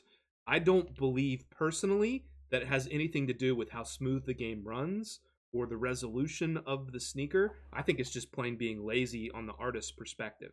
When they come out with Atletico de Madrid and there's 200 different sneakers and 180 go to Atletico and 20 get given out to STEPN and all the commons are the same red and white stripe, that's just lazy. They could have come out with 180 different designs. They could have been the same resolution just with different designs and it would have had more value and it would have sold better and and I've talked about in the past how taking that into the actual development of the game to where then you could mint the sneakers together and you could merge so one sneaker has this tag and the other has this tag and the babies have a chance of either or something new the same with the sole the same with the color pattern the same with the but like there's so much they could do with that that they just don't think they need to because they don't think it's important because in their opinion 99% of the community just cares about the utility of the sneaker and doesn't care about how it looks and i think as they try to onboard hundreds of millions of Web 2 players, that a huge percentage of those care about the art as well. And you see that with every other N- NFT project, right? It doesn't matter if it's Bored Apes or whatever it is. The way that it looks and using it as your PFP and being proud of it and showing it on social media and the new social app they're going to come out with, I think they're going to have to change their opinion on that over time. But they don't think it's important, and I think it's us as a community that has to impress upon them that the art of these sneakers are important as well. So I'll, I'll get off that soapbox. Um, the other big takeaway that I took was about the GMT earning. The impression that I got coming out of the monthly town hall was that when the when the progress bar hits 100%, GMT earning is not going to launch. But they're still developing it. They're still working on it. We may hear at that point what their plan is, but it could be another month after that bar hits 100% before we actually start earning GMT. I don't know what that time period looks like or when it launches, but I don't expect it to launch on the moment at 100%. And I think that we should be transparently communicating that the, the community to set an expectation so they're not disappointed that, that you are not going to be earning with your classic sneakers on day zero when that thing hits 100. Um, and, and same thing with the rainbow sneakers. They're not fully developed and they don't fully work yet. And, and there'll be some later point. The, the longer it takes, the better. I hope it's at least a month after GMT earning comes out before rainbows launch so that the classic earners can earn 100% for the longest period of time. I took that as a takeaway. The third takeaway that I took that I, I feel like was the most negative from my opinion was when they talked about Hong Kong. We addressed this last week on the STEPN Community podcast. Um, and, and, and I almost want to take back a lot of what I said last week because what I heard from Jan and Jerry this time was much different than my impression of what Hong Kong was. I felt like it was a regional office and that the company wasn't moving to Hong Kong. And this didn't mean anything to do with China and the company and any link or any connection. And this was just a way to have a regional office there to maybe help with negotiations with China so that our dev team and our others could have a, have a focal point uh, within that country. What I heard at the monthly town hall, and I wrote down uh, a, a different word than what ended up coming out everywhere else. I wrote down it was an incubator in Hong Kong, and I heard Stablepoint. I've since heard Cyberport is the actual incubator. And this is a Chinese government run incubator that has several other projects in it in Hong Kong. So, my impression after hearing that monthly town hall is much more negative for the project than what I'd previously thought. Because if we're getting in bed with a Chinese government owned incubator in Hong Kong in order to get access to that country, my knowledge, and maybe it's all propaganda that I've heard, my knowledge is, is that when you get in bed with the Chinese government, you give up your IP, you give up your data. They have access to everything that every user on your app has. And and I fear for the future of STEPN because we're now in bed with the Chinese government. Um, yeah. Maybe that's that's my naivety because I'm I just hear so much propaganda in the states. But I want to hear more now from the dev team. I feel like they've created a, a landmine now, an atomic bomb, where we need to understand what this means for STEPN what this means for data, what this means for all of it, because I think about TikTok and so many other applications that that other countries have seen being Chinese government owned, and we feared that all that data collection happening on our devices was now going to go to the Chinese government. Now, if that means that every single one of my walking sessions, earning sessions, where I go, where I live, everything I do, what else is the STEPN app tracking on my phone that now this is just handing the Chinese government?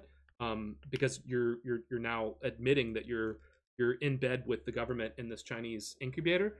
That that that that's a big concern for me. I'm glad they told us because it's the truth. Um, but um, I want to know a lot more now as a result. Um, anything on that from those three points Yeah, you guys want to comment on before we move on? Yeah, right. That's well, I mean, it, it's it's not necessarily because I give a shit if they have my data. I mean, like I don't. What I care about though is that like Biden administration won't give a shit, right? But like, who's our next president, right? Like, cause like, if they make this big push to start banning TikTok and other Chinese entities like that that are collecting our data, which is very possible here, and the U.S. market gets entirely shut off, like that will crush them. I mean, it just would. Like you could say it won't, but it would 100%. Like that's the only thing I've ever had a fear of stepping with and it came true. Look, like when they banned China, like look what happened. Like we literally crashed overnight. Like it it literally was the next day. It crashed. It was actually the same day. I woke up to the news of the China ban and everything collapsed. And and that's that that would happen again with the US market. Could they recover from it? I don't know. And I mean, then I wouldn't be able to use it too. So it's like that definitely is an issue for me. And I know we got at least two more years of not having to really worry about that. But who's the next president, right? Because like if a Republican gets in, regardless of who it is, they might try to really ban stuff like TikTok and uh, if STEPN's given all their data to a fucking Chinese incubator, which that's probably true. I mean, like I can't imagine that if the Chinese Communist Party wants your data as a company running inside China, they're gonna get it. So uh, that's the only scary red flag I got from that. Tan, Beth, K10. Did it worry you when you guys heard it? Yeah, I, I, I didn't, I didn't see it like that, and um, I guess like for me, I don't. Like, I I kind of saw it as way they're putting, you know, something over there in order to get those users back into the game, and that's kind of how I've seen it in my So- head. Um, yeah, but I, I, I yeah, I don't. I that's don't- what I said read last week. Like Like that. that, was my gut yeah. feel last week that that having a regional office in Hong Kong was a play to play nice with the Chinese government, to have access to all those players so that they wouldn't have to use a VPN and we could be a global brand that could onboard players worldwide. That made sense to me and I advocated for that last week. But when I heard that we've joined a Chinese government owned incubator, I was like, "Ooh, that's different. That's different than what my gut told me." You mm. know? Yeah, it is. But- and I think I'm going to save most of my comments about this for the after party, to be honest. I, I am but I I feel like there's a little bit of extremely negative. I think that this is a horrible move. I think the optics are fucking terrible on this. Uh, and now having further clarification from from Jan about what exactly what this is, it's it's even more. I, I, just I, I don't I don't understand this at all. I think that the the potential negative or the, the, the cons vastly outweigh the pros uh, from a business decision uh, perspective. And so, since since we don't know what what the strategy is, why they're doing this, we don't know. and we are left to draw our own conclusions, and the conclusions that I am drawing are are not uh, favorable to the. On another point you made though, James, I want to ask E Money, do you care about the sneaker art? The sneaker art. Yeah, do you No. care how the shoes look? No. I don't either. Here's Like, the follow up question though. Like, like I get I you don't wouldn't care, how your sneaker looks, but Mhm. do you understand that when Atletico de Madrid comes out with a, a partnership for Genesis sneakers, if every sneaker was hand drawn and unique and looked cool, do you think that those sneakers would have more value and would sell for more in the marketplace and be likely to use for somebody as a PFP that they show on social media that would benefit the project? Like, there's more to it than do you care what your current sneaker looks like, right? Mm. So I I still think 'cause it's a. Genesis, maybe, I but- think that if it was like an individual, if each sneaker was like a player autographed, like, and that was like done through some blockchain to Be cool. verify it was a legitimate autom- autograph memorabilia, that would hold value. Or I would really care if like they came out with limited edition like Yeezy sneakers, then I'd care what they look like. But Yeah. but these ones, I don't, I don't, I don't care that much about, to be honest. Me personally, Especially I know people do. on- I just don't. commons are going to be probably synthesized into uncommons. Yeah, they're going to and they might not even look like that anymore, right? So Yeah. it's like the second rainbow sneakers come out, people are probably gonna enhance it. I mean, and, they're gonna have some contest where like you enhance like an OG to get entry into the next realm or something. I don't know, and people are just gonna burn them anyways. I I, I don't know. I don't, I don't care as much as some people do, but if if they had something like that was like like I said, like an autograph from one of the like captains, like, Mhm. and that was like done through a blockchain to verify that that he did it. Like, that's gonna hold value and be a memorabilia collectible item. But like, Exactly. I don't really care. I mean, if it says Atletico Madrid on it, I mean, but then again, I'm not an Atletico Madrid fan, so it's not like big No, to me. If but it's was bigger than a that. Imagine if, if every Bored Ape looked exactly the same and they were just red and white striped apes. What would Exactly, board yeah. ape be worth? They'd be worth fucking nothing. The project Yeah, would yeah. never work. That- But that's true. But this this is an NFT that's not like uh, just a collectible like a Bored Ape Yacht Club. This is this but is it can like also be a you're- collectible. you're like as we with it. grow and evolve, and we want to have Mhm. 500 million people on board. You think there aren't those that care about how the sneaker's going to look? Right, Like exactly. like how it looks is important. It is. It just is. And I think from you know like money as an investor and so there's so you know Shan asks the question I love how his video froze. Look at the face. Oh, yeah. So he's an investor, and then there was like a motorcycle going by my house. Um, there's, you know, what do you personally care about, and what does behavioral psychology tell you about your investment? Because you have to, of course, think about that when you invest your money, or what, or when when you spend your money, right, uh, in something that you hope will will provide a return. And so I think that that's really kind of you have to understand. It's like personally, whether you personally give a shit or not about the AMA, about the fucking sneaker art. It doesn't matter like a fuck. It's what the majority of the people think about it. It's what the behavioral psychology of the consumer thinks about the product. That's how you make your investment decisions. I'm not going to speak for e-money, who again is frozen with like a Love the very face. It's awesome. look on his face. He looks like he's high.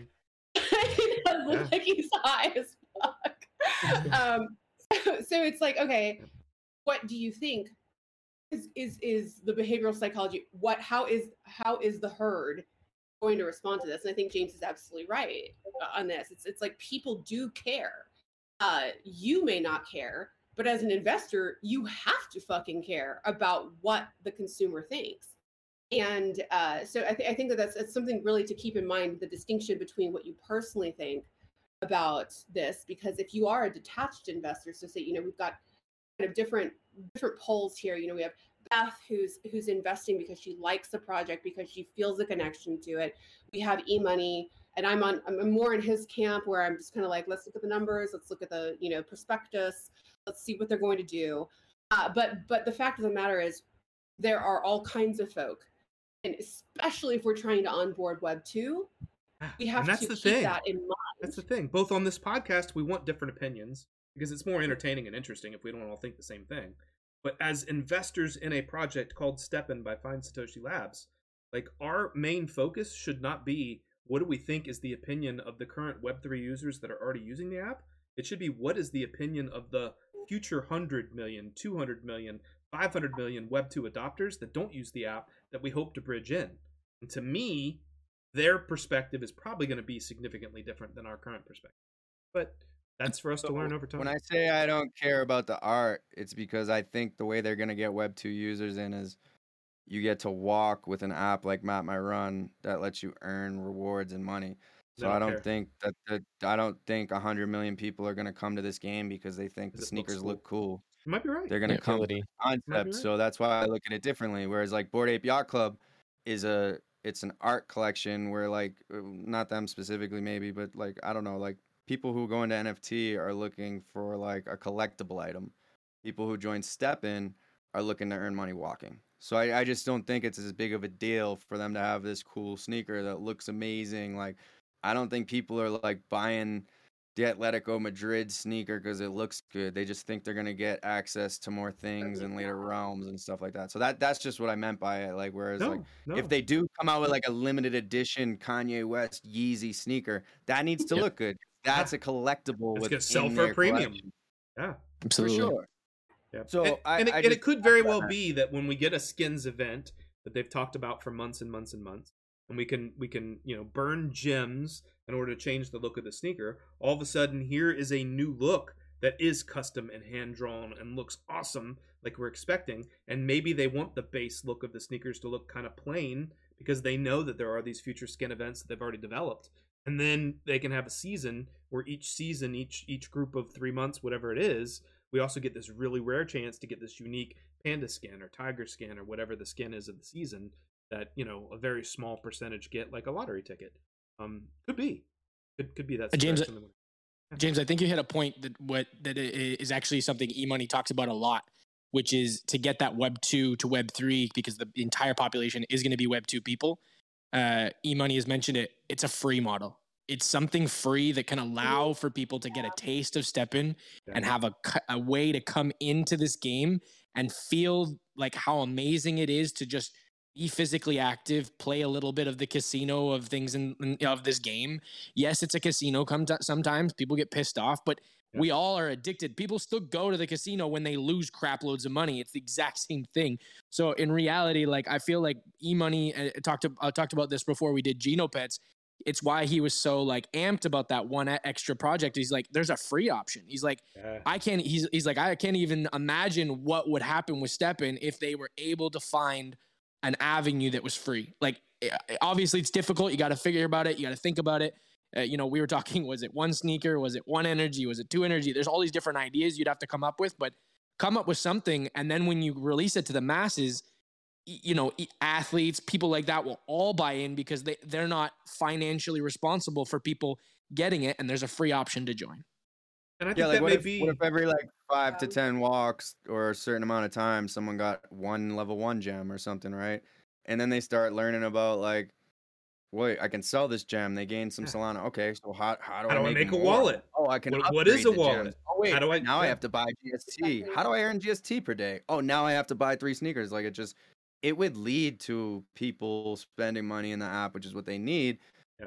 And I mean, it's just them not having it, I think, could be because they just don't know if they can handle the volume of like just. Well, to be clear, Jan and Jerry want that, right? And they get that when they look at Genopets and what they're doing, and Sleepagotchi and so many other projects, that that if you're going to onboard hundreds of millions of Web two users, having a, an option to come in free and get started and learn how to use the app and build up from there is important.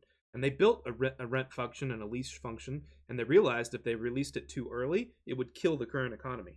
They're trying to figure out how to retool it and how to make it to where you can onboard new players that can come in for free and learn how to play the game, learn crypto technology, learn how to build a wallet and what a seed phrase is and what it's like to have tokens on different chains and NFTs and the whole thing, and kind of earn your way to your first NFT and build from there. And and they're still planning to release that. That's coming at some point. Yeah. Um, but no different than the skin event and the other stuff. They're trying to time it right to where it's developed to where it doesn't break things and it's released at a time that it helps the project and doesn't hurt the project. But I think they get that. You're going to onboard hundreds of millions of Web2 users. You can't expect them to all spend a thousand bucks to get in the door. Not going to happen, right? And then you end up with, with guilds and, and, and, and, and scholarships and stuff that probably hurts the project more than helps the project. And they get that too because they've talked very negatively about it. Um, moving on the topic. I think I highlighted this just yeah. one, one second in Kozy and eMoney space when I spoke about uh, the psychology of drug dealers um, and how you get a uh, you know free sample um, before, and that's how they get you hooked. And so you know this is a tried and true method of uh, of, of, of onboarding new users. Okay. Oh shit, God, so sinister. Um. So, anyways, yes, exactly. They should do it because it works. it works. Wait, wait, wait, I think he's come back. But I, went to go get another drink. I think it's something key James it's Saturday. Saturday college football. He's trying to get a few in before the game. Free partying. it's game day. Go on, Shan. Go on, Shan. What were you gonna say? Oh no, I was just gonna say you touched on like with the timing, and I think they did say that in t- time at the town hall. A lot of this is about timing, timing it right. Because if yeah. they just go and just pump every feature into the game right now, you know, you're going to lose interest. You know, I think sometimes they got to time it right with the market and you know certain market conditions in order to make well, it. Do they have enough? Do they have enough people on the back end and servers to handle an influx of 20 million more people? Probably not. So I would prefer for them to build during these bear market times get enough employees to handle the volume so that they can onboard 100 million at once the day that they're ready they just unleash a freemium model and that helps everybody who's in the ecosystem already so Yeah. I, w- I don't want them to do this tomorrow i actually think that like like i mean look for instance at like let's use walking as an example like everyone thinks it's the most boring game in the world i, I don't know anyone that that uses it still Yeah. and they made it free and they gained all these users real quick but like they don't have a good game Yeah. so you want a good game before you unleash this freemium model which we have but you also want them to be able to sustain the growth and handle it like without freezing and uh, think about how many people got pissed off when things were like taking hours to transfer like they need these things buttoned up before they go get the masses like and so just build that's what Yeah. i just and it's complicated, right? You need the chains to handle the transaction per second. You need the app to work and the servers not to crash. You need the customer service and the, and, and the Discord Yeah. moderators to be able to handle because all of a sudden now you got a million tickets a day because you got 20 million Yeah. people and they're like, oh, I, my 2FA doesn't work or oh, I, I transferred this and it hasn't come through yet or whatever it is. You have to build all those systems to handle the volume and it's tough. That's not easy. It takes employees. It takes training. Coinbase can't handle their customer support. Yeah. Like think about that. They've been around forever. They can't even handle it. So I mean, Yeah. imagine like STEPN if they just all of a sudden gained 20 million users overnight, it would crash. I mean, Who Yeah. misses those days though? Where's my sneakers? Yeah. It was fun. You could literally hang out in Discord dude. all day long, talking to new excited people, helping them, you know, work through those things, but then also like talking about strategy and and, and minting and and all the fun stuff. And, and let, let's be honest, like look at Kozy's podcast that he does every Wednesday now or every Sunday with with, with you know Strategy Sunday and, and STEPN Strategy and and E-Money's podcast that he does every Wednesday and K10 that does every Monday, and then K10 and Misha that then hits on what day does that normally hit now? Fridays? Does it bounce around? I don't even know what I'm doing. No, Um, like, your your big one's on Monday, but then you guys got other ones other days. Yeah, people was like to talk about strategy. he couldn't do it, but whatever. Kozy had the one the one on minting, and it had over five thousand two hundred and something, five thousand three hundred and something views. I mean, let's be honest, that's five times, ten times what most Twitter Spaces get because it was fun to talk about having fun in the game, doing And fun 'cause things you were in the there. game. You know, maybe, maybe maybe I was a part of that. I don't know. You know, I, you I- were I- definitely. I, I- I'm a hype man. I, I can hype things up and enjoy it, but it's not because I'm bullshitting or making it up. It's because I talked about what I thoroughly enjoyed about the game in that window and what I was doing Yeah. in the game today, and I, the mirror that I could see of people now getting double ups and and and, and, and twins and and and how much fun I was having. And I think people are infected by that. They're attracted to it. They want to hear other people having fun and to tune into a daily Twitter space where you're just talking about, oh, the community's depressed and oh, the community doesn't like that and oh, the, the devs have screwed. That's boring as hell. Nobody wants to hear that. So, you know, if anything, make it Like, I- I entertaining. in, in you guys in, in that Kozy James space, and it did. It was giving me OG vibes, and I thought to myself, you know, this this is what everybody wants. This is what like just throw us a bone like give us some crumbs of something to look forward to you Kozy uh james you know beth like give us something to be excited about uh even if it's talking about min strategies but yeah the constant bitching is like fine okay everybody indulges in it whatever.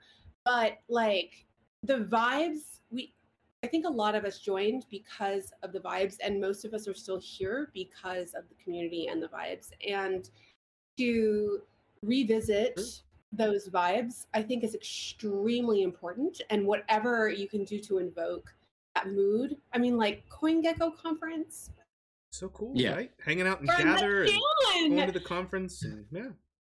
I So mean, cool. to touch on that, that's mean, exactly I why I met started that space, though.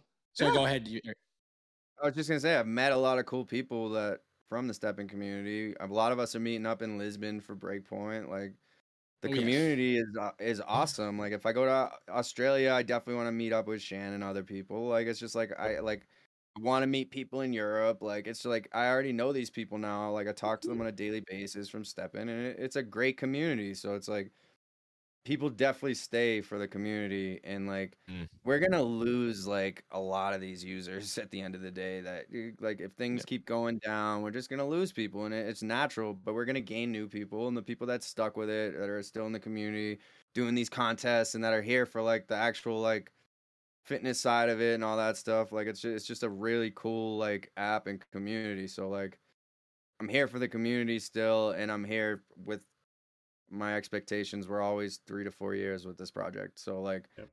you can't just like expect them to like be up only when they're a brand new company.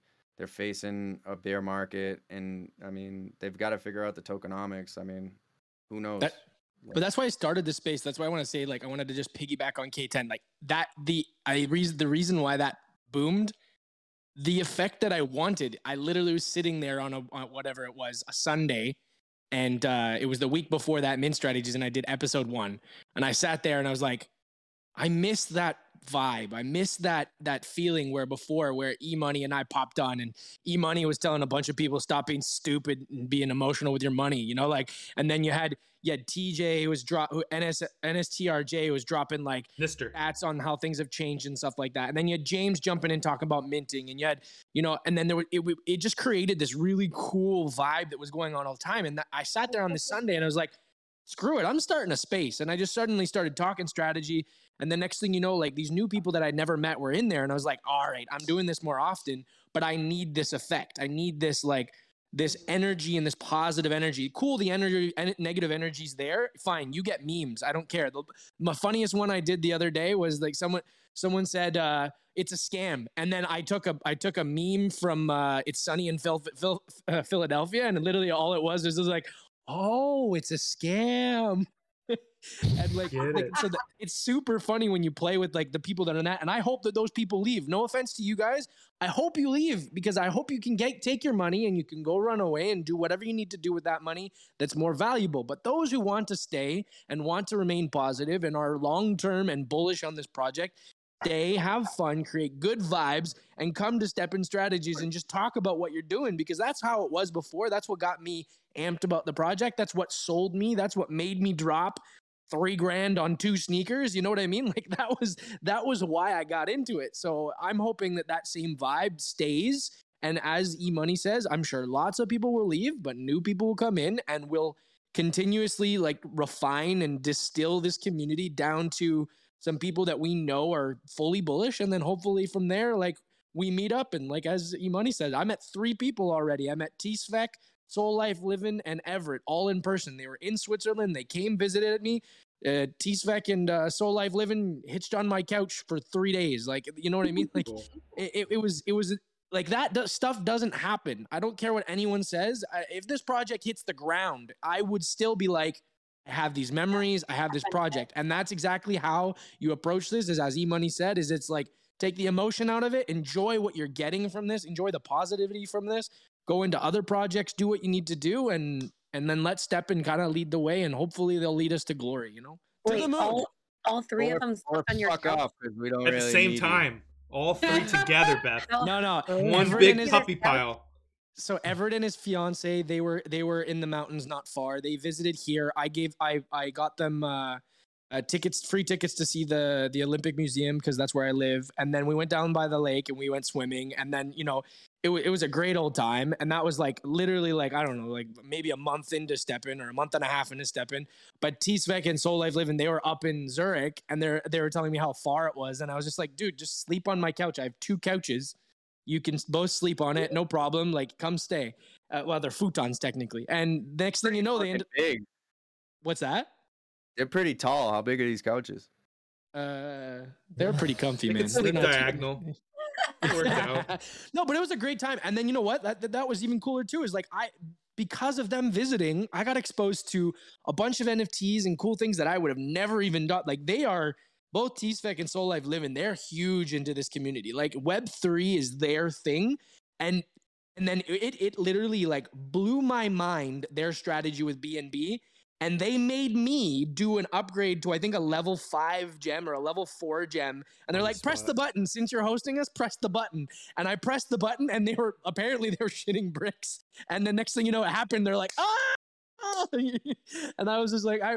wait a second. That was the, that, that was complete luck. I'm glad it helped, but that was way too much responsibility. But this is what I'm saying is like these are relationships we're building, and I'm excited for for Portugal because there's a a bunch of us that are going and are going to meet up in Lisbon, and we're going to have a chance to chatter more about this. It's going to be I be love that. I love that. And the reality is, money might have brought a lot of us to the project initially, but community is what's holding us here now, right? The ability to hang out in these Twitter spaces and jump on a podcast and hang out in Discord and go to a live event and see people that you've been talking about on the internet for months and meet them in person. That takes this whole thing to a whole different level. And it doesn't matter if if if E-Money is making a, a living to earn podcast, the majority of the community there is a STEPN community that's growing from there. Same thing with Kozy with STEPN Saturdays or K10 and talking about security and how Sundays. don't click on any link on a uh, STEPN Sunday, sorry. And K10 on Monday and talking about don't click on any links and you're gonna get everything stolen and whatever. The majority of the audience is a STEPN audience and, and we're we're evolving and growing and changing and but the core is STEPN and that's special that this project has brought us all together and we can all grow from here. There's no doubt. Quick lightning round, 10 seconds each. Um, any closing thoughts on 12,000 steps and any opening thoughts on Burger Burn? Uh, that is the new event for this week. Starting up at the top left with Shan, and then we'll go around and close out because we're way, way, way, way over on time. Shan, That was perfectly timed, Beth, as she chews into a burger. Big Burger. Um, no, I just I, again, it's all the community thing. So I just love to see um, different aspects. You know, people doing different things, sharing different parts of where they live, and you know that touches exactly on what you just said, James. It's all about the community, and I'm excited to one day maybe do it on an app or part of STEPN. We can do it together and all be together. Discord, Twitter, it all is in one app together. So I feel that that'll be the starting point of something pretty special. Very cool. Beth? Yes to what Shan said. Agreed. Cop. Agreed. K10? Congratulations to Armandi for being uh, becoming Yes. an ambassador. Yeah. Like that's so it's so well deserved. Love you, baby. He's lost I so much money here- that he could have won, but he, he has a title. So. Kozy? I mean, like, yeah, he's yeah he became an associate ambassador. I saw a tweet today. He could have won twenty thousand dollars to hold off two weeks though. Like he clearly would have Oh. won twenty grand. But now he's an That's some associate market ambassador. integrity I guess so. or stupidity. I'm not sure. I guess so. Yep. Kozy? He's the honorary winner. He's the honorary winner. Should be. But Like he should still win. Uh, li- listen, I'm I'm I'm not into the the whole like step and number because I suck at video editing. So this is a plug. If anyone wants to do free video editing for me or any of that stuff, I'm totally down for that. I'm down to take your services. You can come on my podcast. I'll give you whatever NFA you need, whatever. But anyway, uh, no, uh, tw- twelve thousand steps was super cool. I think the coolest one I saw was the uh, the one where he actually did uh, one two zero zero, or he I I think he spelled STEPN twelve thousand with Yeah. like uh, screens. That was super cool. So the creativity of the of the community is massive. So again, plug if you want to help me. Um, and then, uh, but then the burger burn, uh, Abe posted it the other day, and he's like, the longest steps in the in the world, are the, the largest amount of steps in the world, is actually in Switzerland. I'm like, where? And apparently, it's actually like two hours away from me. So Oh, you gotta I do it now. might Gotta now do I it. have to try to see if I can find it. Yeah. Uh, and then my and then my level ups, you are like officially challenged by me because I can't be in my hometown of Toronto. You have to climb CN Tower in the steps and do them for the burger burn. It doesn't have to be a special video, but you have to. This is an official challenge to my level ups in my hometown. So that's all I have to say. Love it. E money? Yeah, I already have to like be like a part-time videographer for like Amanda and her cocktail company, so uh, I don't Cocktail? really enjoy videoing, and I don't plan to do many, to be honest. But I'm in full support of everyone who does, and I love the videos that are coming out. And I mean, I do some of these contests, but I don't feel like videoing myself all the time. Fair. Fair. My my favorite for the twelve thousand steps was was Armandi. Like the way he had that camera behind him for the entire twelve thousand steps and then sped it up. I think we mentioned it last week. Um, the burger burn, the thing that, that intrigues me about that is it's about climbing stairs. Climb so many stairs and you're basically burning a, a burger worth of energy um, off of your What your is it? body. I don't know this one.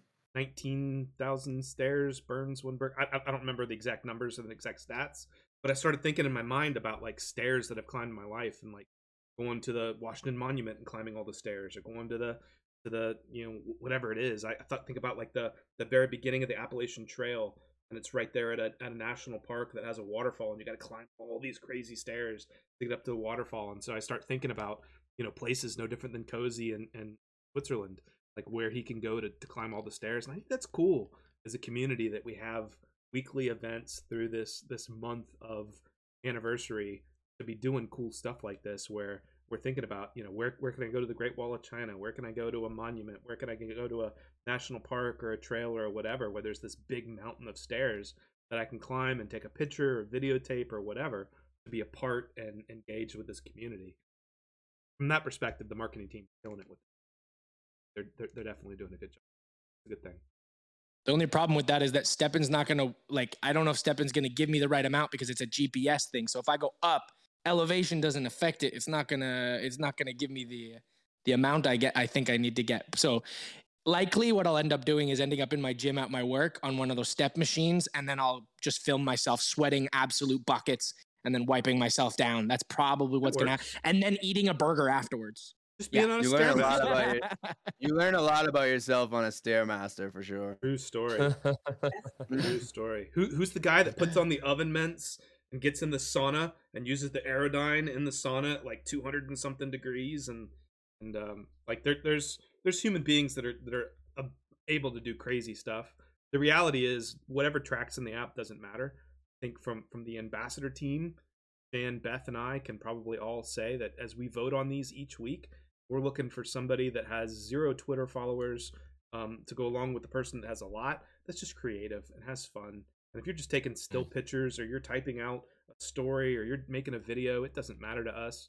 Just show us that you're engaged in the community and that you're having fun and that you walked a bunch of stairs this week or did 12,000 steps last week or you know whatever it is each week.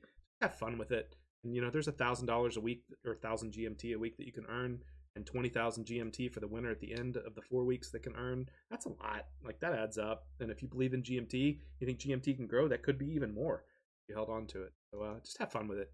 I think that's what it's supposed to be. It's just supposed to have fun in social media to bring awareness to the project. And, you know, good enough. Good enough. Any other topics we did not hit for the week that you guys want to hit briefly because we're so far over on time before we start closing everybody out? Just that- We're just living here. That's why We're we're, living. just vibing. It's a hockey game right now. Don't worry, we're gonna- about to reach a baseball game. Dude, I got I got so many football games and all of game day from Appalachian State to go watch. Like my, my day. No, is I was just talking about the length of the Okay. podcast. I have a vape pen I need to be smoking at Fair this enough. moment. so- We good? We hit all the hot topics? Yep, I think will, so. will Beth eat all her olives before the broadcast is over? Will we all eat all of our celery? Will all of our celery be consumed? There's no way Shan finishes that celery. Right? Usually, It is a usually tree. with usually with celery, I just like throw it in the trash. I love oh, celery and peanut butter. With hummus, it's amazing. yeah, hummus is good too. Honestly, everything's good with hummus. People, I don't know why people use celery. You could put anything on hummus. I'd rather Dip your cracker. finger and be good. Fun, fun, Yeah. fun fact I know about about celery: if you lock yourself in a room with only celery and then only eat celery for an extended period of time, you'll actually pass out because you burn more calories than Ah. what you earn, what you get from eating them. Yeah, there's a handful of foods How that are like, like, that. when you get a bunch of fried chicken wings, they bring you celery. Like, what am I supposed to feel good now? Like I'm eating fucking And carrot sticks. chicken. It's all Yeah, about the ranch dip it in dressing. ranch. You got to dip the, That the you chicken dip wing in ranch. ranch and the celery in ranch, and it's just another Blue thing to put in the ranch. What ranch? Uh, Yeah, geez. I'm a blue cheese guy. I like ranch too, but not on my wings. I want blue cheese. Yeah. fair. Amateurs. Close it out.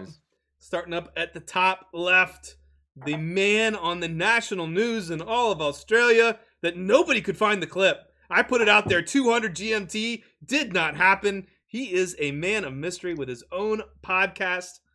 Dan, where can we find your stuff? What should we look forward to? I tell you, I actually edited that, and I was never actually. No, no, I wasn't. Could be. It was all bullshit, Yeah, and we keep calling it out. Channel, Um, nine, yeah. Channel Nine said if I have a hundred bucks, I have the video ready. Yeah, like they already contacted me back. I'm like, I'm not paying a hundred dollars. Sorry. oh no, It balanced out the yeah. Tyson, sorry. hook us up. Tyson. You got to spend the hundred bucks. Um, yeah, Shan runs for fun. Uh, Twitter, uh, and also Shannon's underscore story on Instagram if you want to kind of like, you know, come across there. But yeah, happy inbox is open. Um, if you want to chat, you want to vent, I, I I'm willing to listen. And I, I can tell you as somebody that that that enjoys having conversations with people this man is the nicest human being you will ever meet in your entire life he will talk to anybody so if if you need to talk to somebody like send this send this send this man a dm because he is the real deal there are very few people in the world built like Shannon. He's a he's a special human being, and uh, we're glad that he is willing to wake up at midnight uh, after three hours of sleep to to join us on this podcast. And we may even move the podcast to a different time of day to accommodate both him and Beth, um, because Beth, Sure as shit wouldn't be getting me on there at 3 a.m. Tell you that. a lot more Bloody Marys would be required. In the top middle, the executive producer of the podcast that books books our guests and co-hosts and and books books it all. She sets it all up. We could not do this if it were not for her. Beth, what can we look forward to, and where is your stuff? Uh, BN Beth underscore Solvax on Twitter, and then Beth STEPN Official on Instagram and TikTok. I'm trying to figure out TikTok. I don't know how to use it. I feel like an old fucking person. Stupid. Run away. Hide. Run away from that fucking Hide. app, honey. It's fucking stupid, but it, it works if you can So it figure it out. You get millions of views. Quick question, quick question for you, Beth. Did you have Saluna Vax in there before Luna collapsed? In No. name? No. Well, that's good. but now I'm like, okay, well, if something else goes down, like, what am I going to do with my name?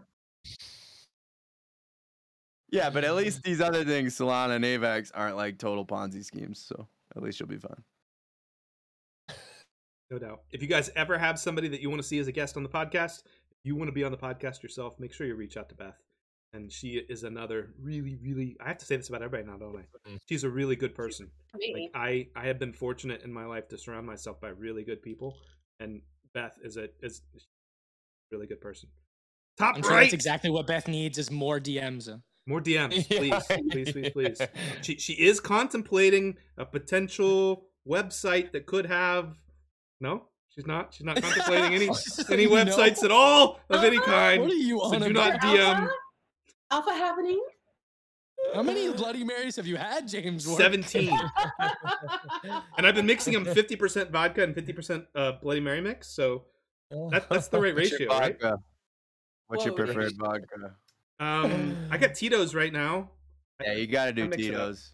Tito's is the play, right? Yep. Hey, Yeah. Ted. Yeah, one of my Hey, one Ted. of one of our best friends is actually like Superior, Dripping Springs. So One of our- is one of our best friends is like a high up ex- exec at Tito's. So we all go got our bottle of vodka. Shan, you rookie. Oh, yeah, really. I want you guys to see how big Beth's bottle is.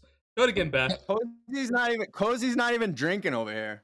Okay, That listen, is a I told you this massive bottle of vodka. I told you this already. It is difficult to find the supplies for a Bloody Mary and or a Caesar. I'm only gonna do a Caesar because a Bloody Mary is nasty. It's a Caesar or die, and unfortunately, as a Canadian, I'm a purist, and I will. N- I can't find my Caesar? ingredients. It's a clamato juice instead of tomato juice. Clam juice. Gotta have What? a clam. Clam Uh juice. huh. Yeah. Uh huh. Clam juice. Come on, you're from That Massachusetts. Settle down. Yeah, we don't drink the juice, dude. We just eat the fucking clam. Talk, talk to the talk to the Bostonians. I'm sure they all drink clam, clamato juice. Clamato Bud Lights are a big thing. E money. You didn't know Yep. No, they're not. Not for him. He's been in If Boulder for a while now. I refuse to have you put this blasphemy about Boston out there. We don't drink fucking clam juice. Sam no, no, you're Sa- right. Clam chowder. Look, Clamato, I clam see it. Juice. Sam. Adams Boston Clam Lager does not exist. Sam Adams Boston Clam Lager definitely does not exist. No, it does not. K10. I know that you have your own presentation that you do on Twitter Spaces every Monday. You also pop Mhm. up now frequently, probably every day of the week on other spaces. Where can we find your stuff? Uh, so it's k dot ten uh, dot a fifty one underscore official, um, which is just really a mouthful, um, which I am. And so uh, yeah, I do Twitter Spaces with Misha, uh, who is a Shepherd mod and a wonderful man. And uh, we do it on Mondays. We're trying to do it regularly. We're not as, as organized as Kozy and E Money are.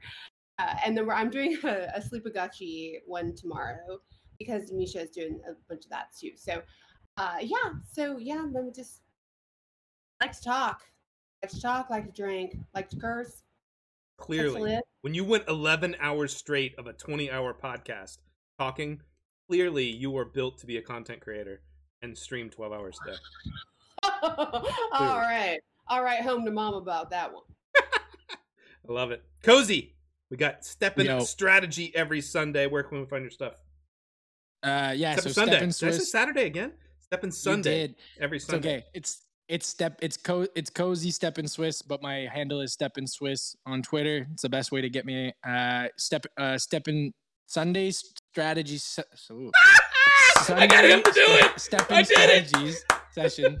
Uh, it, I've been moving back and forth between. I think it's 6 p.m. my time, 7 p.m. I'm back at 7 p.m. and gave my time slot to Misha and Sleepagotchi. I will definitely be there Oh, at 6 p.m. for that uh, because uh, yeah, strategies of Sleepagotchi.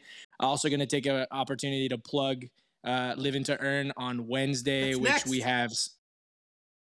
S- Oh, but but fine, but we have yeah. I, I- but you can tell the Fair. the next one on Co-host. that. Uh, yeah, yeah, yeah. Okay, okay, okay, okay. Uh, but K10, I just wanted to ask you: Are you um are you uh, Elon Musk's sec- second child because you have that name, or like what's the situation? oh, he does have his child, his son, right? Has a name where it's like A E X. yeah, yeah, Yeah. Let me tell you, honey, if I'm getting it into the Musk family, it ain't gonna be as Elon Musk's child. Why? You have a lot more step in shoes. They probably never have to, to want for a thing their entire life, right? and he's trying to repopulate the earth, so One you've got a good shot. baby and then, and then you're set. What is he at nine now? At least, right? And here's the Yeah, I think he's crazy part. nine. I don't think he's actually had sex with any of the women. I think it's all in vitro Oh, fertilization. Seriously, I think it's, a all in vitro. It's a turkey baster. It's a Yeah. turkey Elon, if you're baster. listening,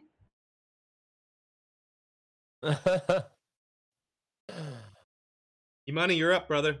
We got on Wednesdays, living to earn. I'm sure Kozy has a has a sound bite he could play real quick. Where Oh, where, you where dig? More rules are gonna try to get you to follow. you just gotta keep living, man. L I V. L-I-V-I-N. Living to earn Yeah, on so- Wednesdays. E Money and STEPN Swiss. Where can we find your stuff and what should we look forward to this week?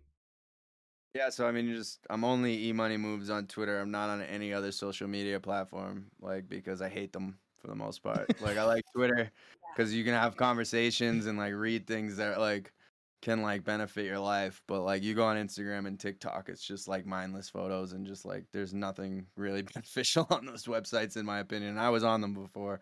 I actually had like a, a big luxury jet page on Instagram, and I just I'm totally done with it.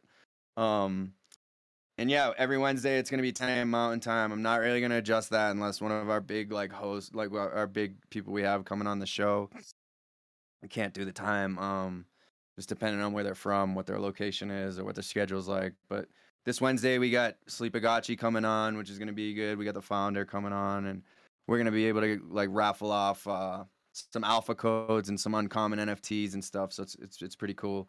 Um, and I, our, we just want to get the story behind like the team and the project and what their vision is and stuff like that. And then we get into alpha strategies and we got a big guest coming on after uh, that already lined up for the Wednesday after that that has a huge community and it's um in a in the fitness realm. I'll give you guys that. that that's the most, but um looking really we're really excited to these next couple episodes and so just stay tuned for who that's going to be. I don't want to release it yet just because I want to build the hype. I mean, that's what it's all about, right? Indeed. Absolutely. I, I Not look gonna forward to it. sugarcoat it. I'm just not telling you. You're going to have to find out and wait. Hopefully, I can get the tech right this week. You'll figure it out. What'd you say?